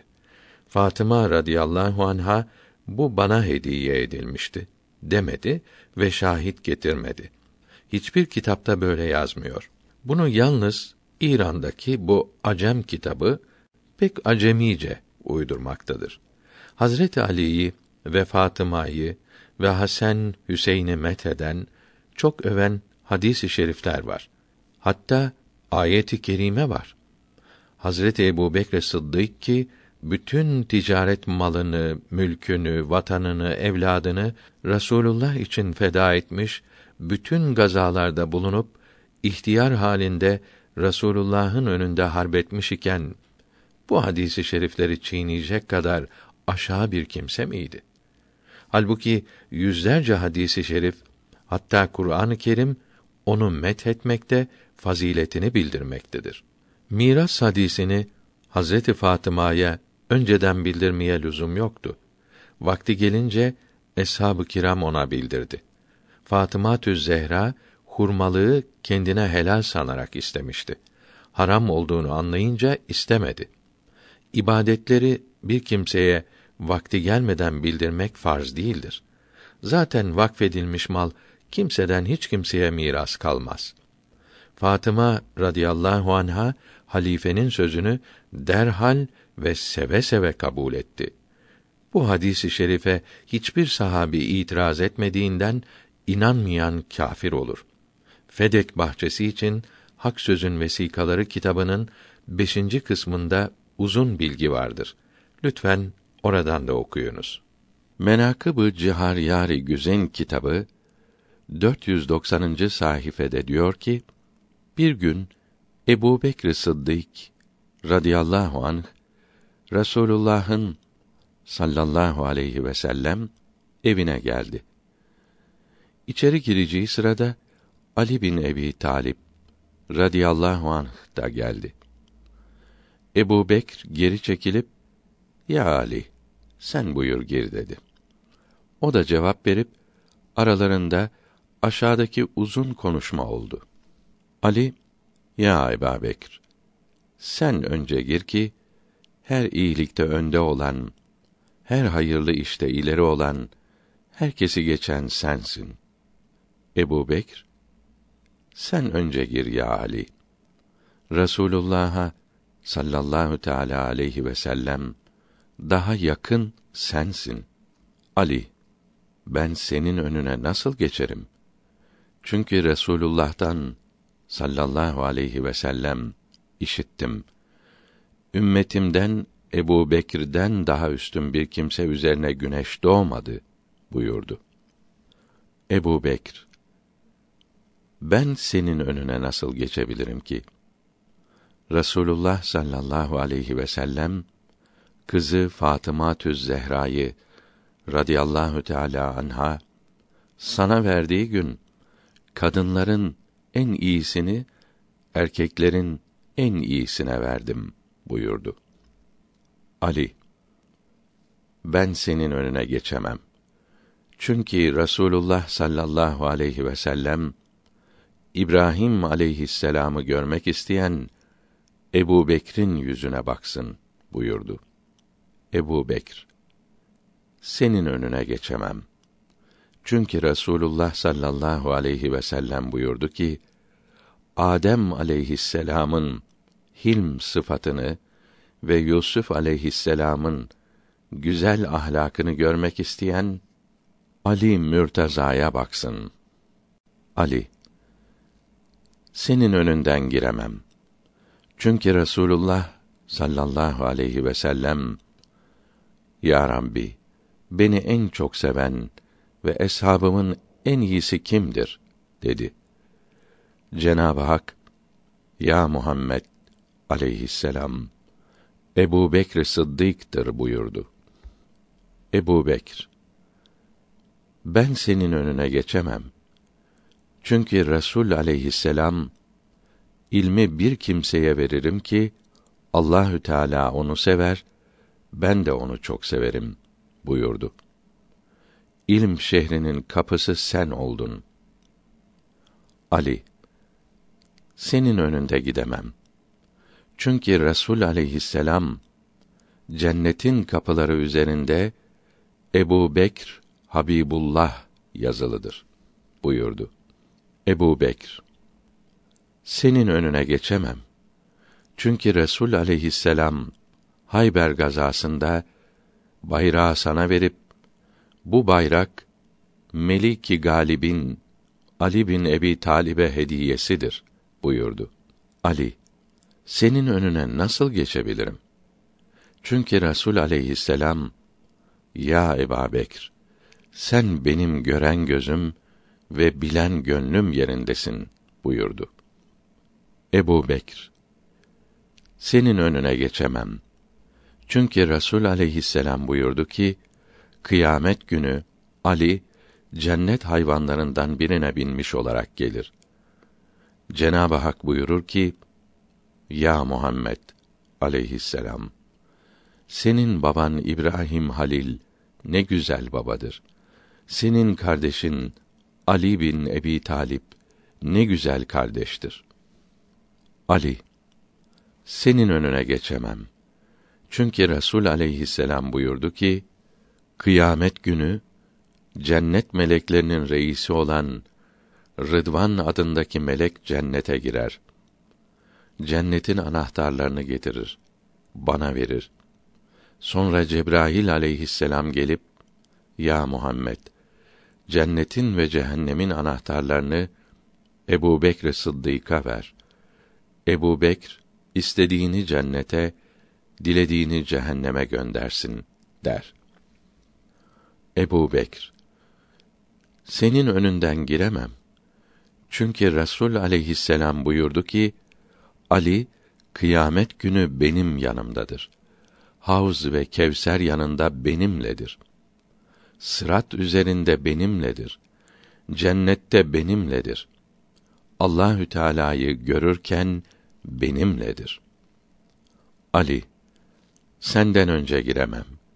Çünkü Resul aleyhisselam Ebu Bekr'in imanı bütün müminlerin imanları toplamıyla tartılsa Ebu Bekr'in imanı ağır gelir buyurdu. Ebu Bekr senin önüne nasıl geçebilirim? Çünkü Resul aleyhisselam ben ilmin şehriyim, Ali bunun kapısıdır buyurdu. Ali senin önünden nasıl yürüyebilirim? Çünkü Resul aleyhisselam ben sadıklığın şehriyim. Ebu Bekr bunun kapısıdır buyurdu. Ebu Bekr, senin önünden geçemem. Çünkü Resul aleyhisselam buyurdu ki, kıyamet günü Ali bir güzel ata bindirilir. Görenler, acaba bu hangi peygamberdir der. Allahü Teala, bu Ali bin Ebi Talip'tir buyurur. Ali, senin önünden gidemem. Çünkü Resul aleyhisselam, ben ve Ebu Bekr bir topraktanız. Tekrar bir olacağız buyurdu. Ebu Bekr, senin önünden gidemem.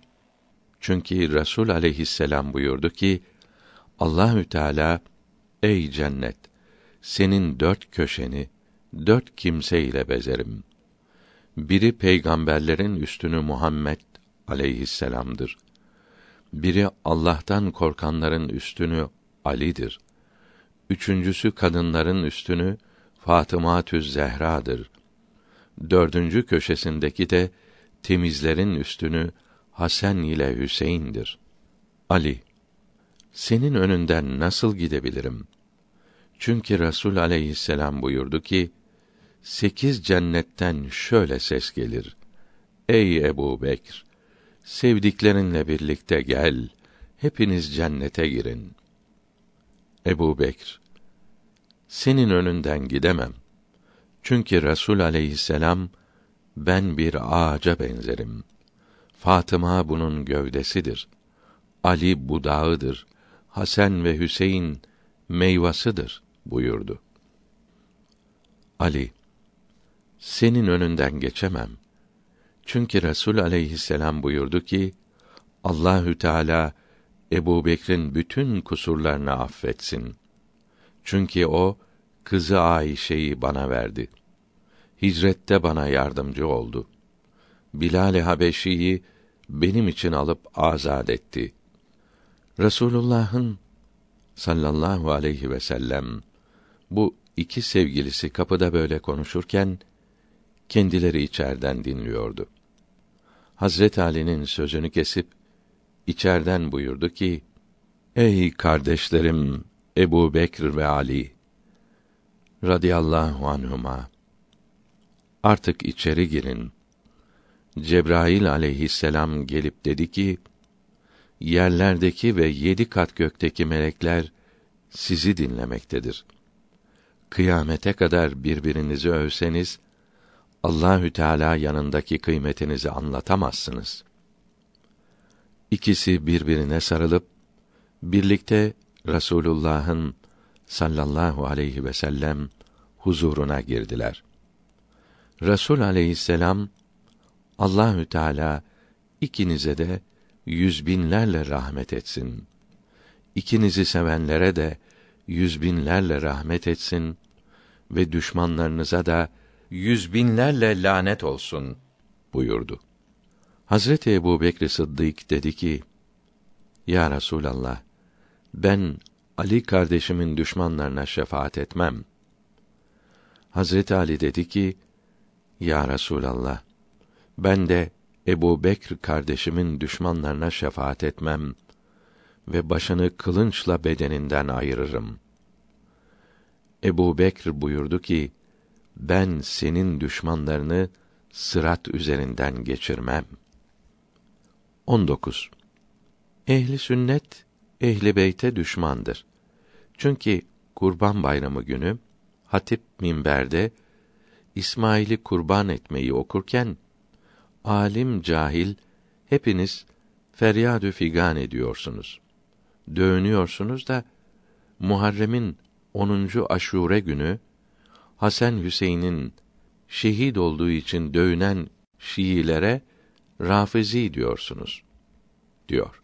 Hüsniye kitabının böyle bozuk yazılarına Eshab-ı Kiram kitabımızın 83. ve sonraki sayfelerinde uzun cevaplar vardır. Kurban Bayramını ve onun hutbesini Rasulullah emrettiği için yapıyoruz.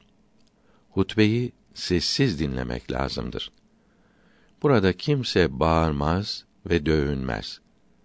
İslamiyette musibetler için bağırmak, dövünmek, matem tutmak, Allahü Teala'nın kaza ve kaderine karşı gelmek demektir. Evet, sevdiği için ağlamak caizdir. Resulullah sallallahu aleyhi ve sellem kıymetli zevcesi Hadice Tül Kübra radıyallahu anha ve çok sevdiği ciğerparesi oğlu İbrahim vefat edince ve her zaman met ettiği amcası Hamza'yı radıyallahu an Uhud gazasında şehit olmuş görünce pek çok üzüldü, içi yandı. Eshabının önünde çok ağladı. Fakat hiç dövünmedi. Hiçbir zaman matem tutmadı.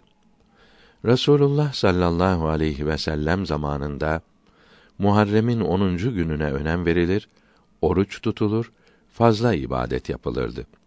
Fakat o gün ve başka gün daha büyük acılar çektiği halde matem tutulmazdı. Matem Hristiyanlıkta olur. Kâfirler yapar.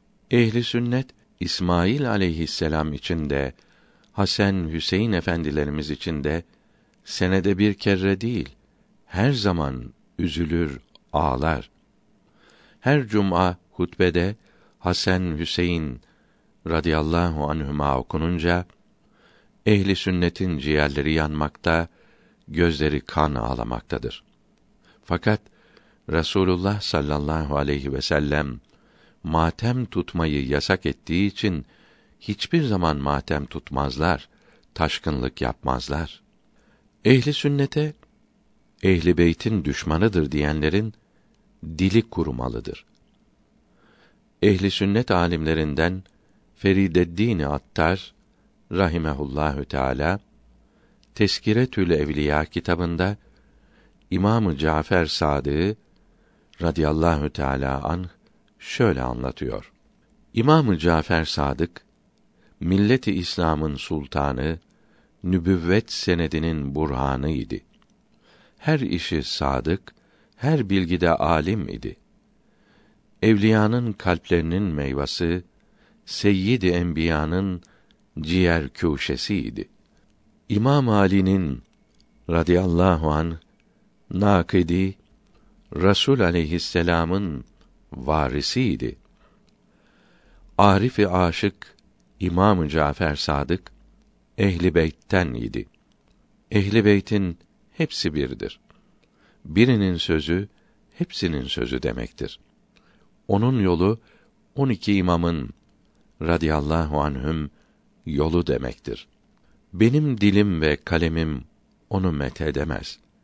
Çünkü her ilimde ve işaretlerde üstad idi. Bütün evliyanın reisiydi. Hepsi ona güvenmiştir. Başka din sahipleri de ona koşar. Ehli İslam ona uyar idi. Zevk sahipleri onun peşinde, aşıklar onun yolundaydı. Abidlerin mukaddemi, zahitlerin mükerremiydi. Hakikatleri yazan odur. Kur'an-ı Kerim'in sırlarını çözen odur. Ehli sünnet ve cemaat için ehli beyti radıyallahu teala anhum ecmaîn sevmezler diyen bazı kimseler var. Bu cahillere şaşarım. Çünkü ehli sünnet demek ehli beyt demektir. Ehli sünnet demek ehli beytin yolu demektir. O kimseler ne kadar yanlış hayale saplanmışlar. Muhammed aleyhisselam'ı sevenler onun evlatlarını sevmez mi?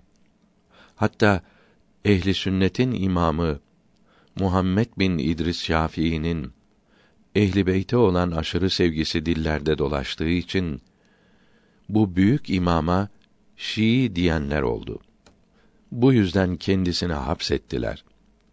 Bunun için kendisi bir şiir yazmıştır ki bir beytinin manası Şiilik Muhammed aleyhisselam'ın evladını sevmek ise bütün ins ve cin şahit olsun ben Şiiyim. Çünkü Ehli Beyt-i Nebevi'yi çok seviyorum. Ehli Beyt'i sevmek elbet çok iyidir.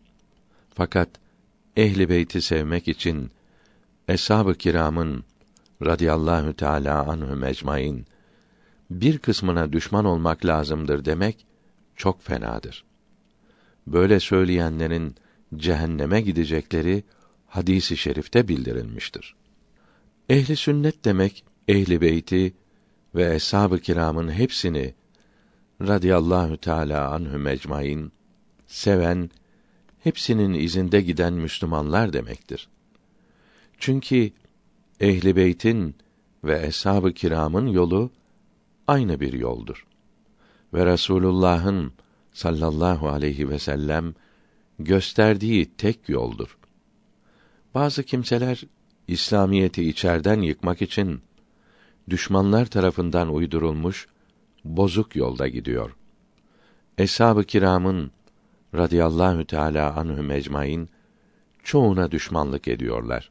Yurdumuzdaki Müslümanları aldatabilmek için biz ehli beytin radıyallahu teala anhü mecmain aşıklarıyız. Bizim yolumuz ehli beytin yoludur diyorlar.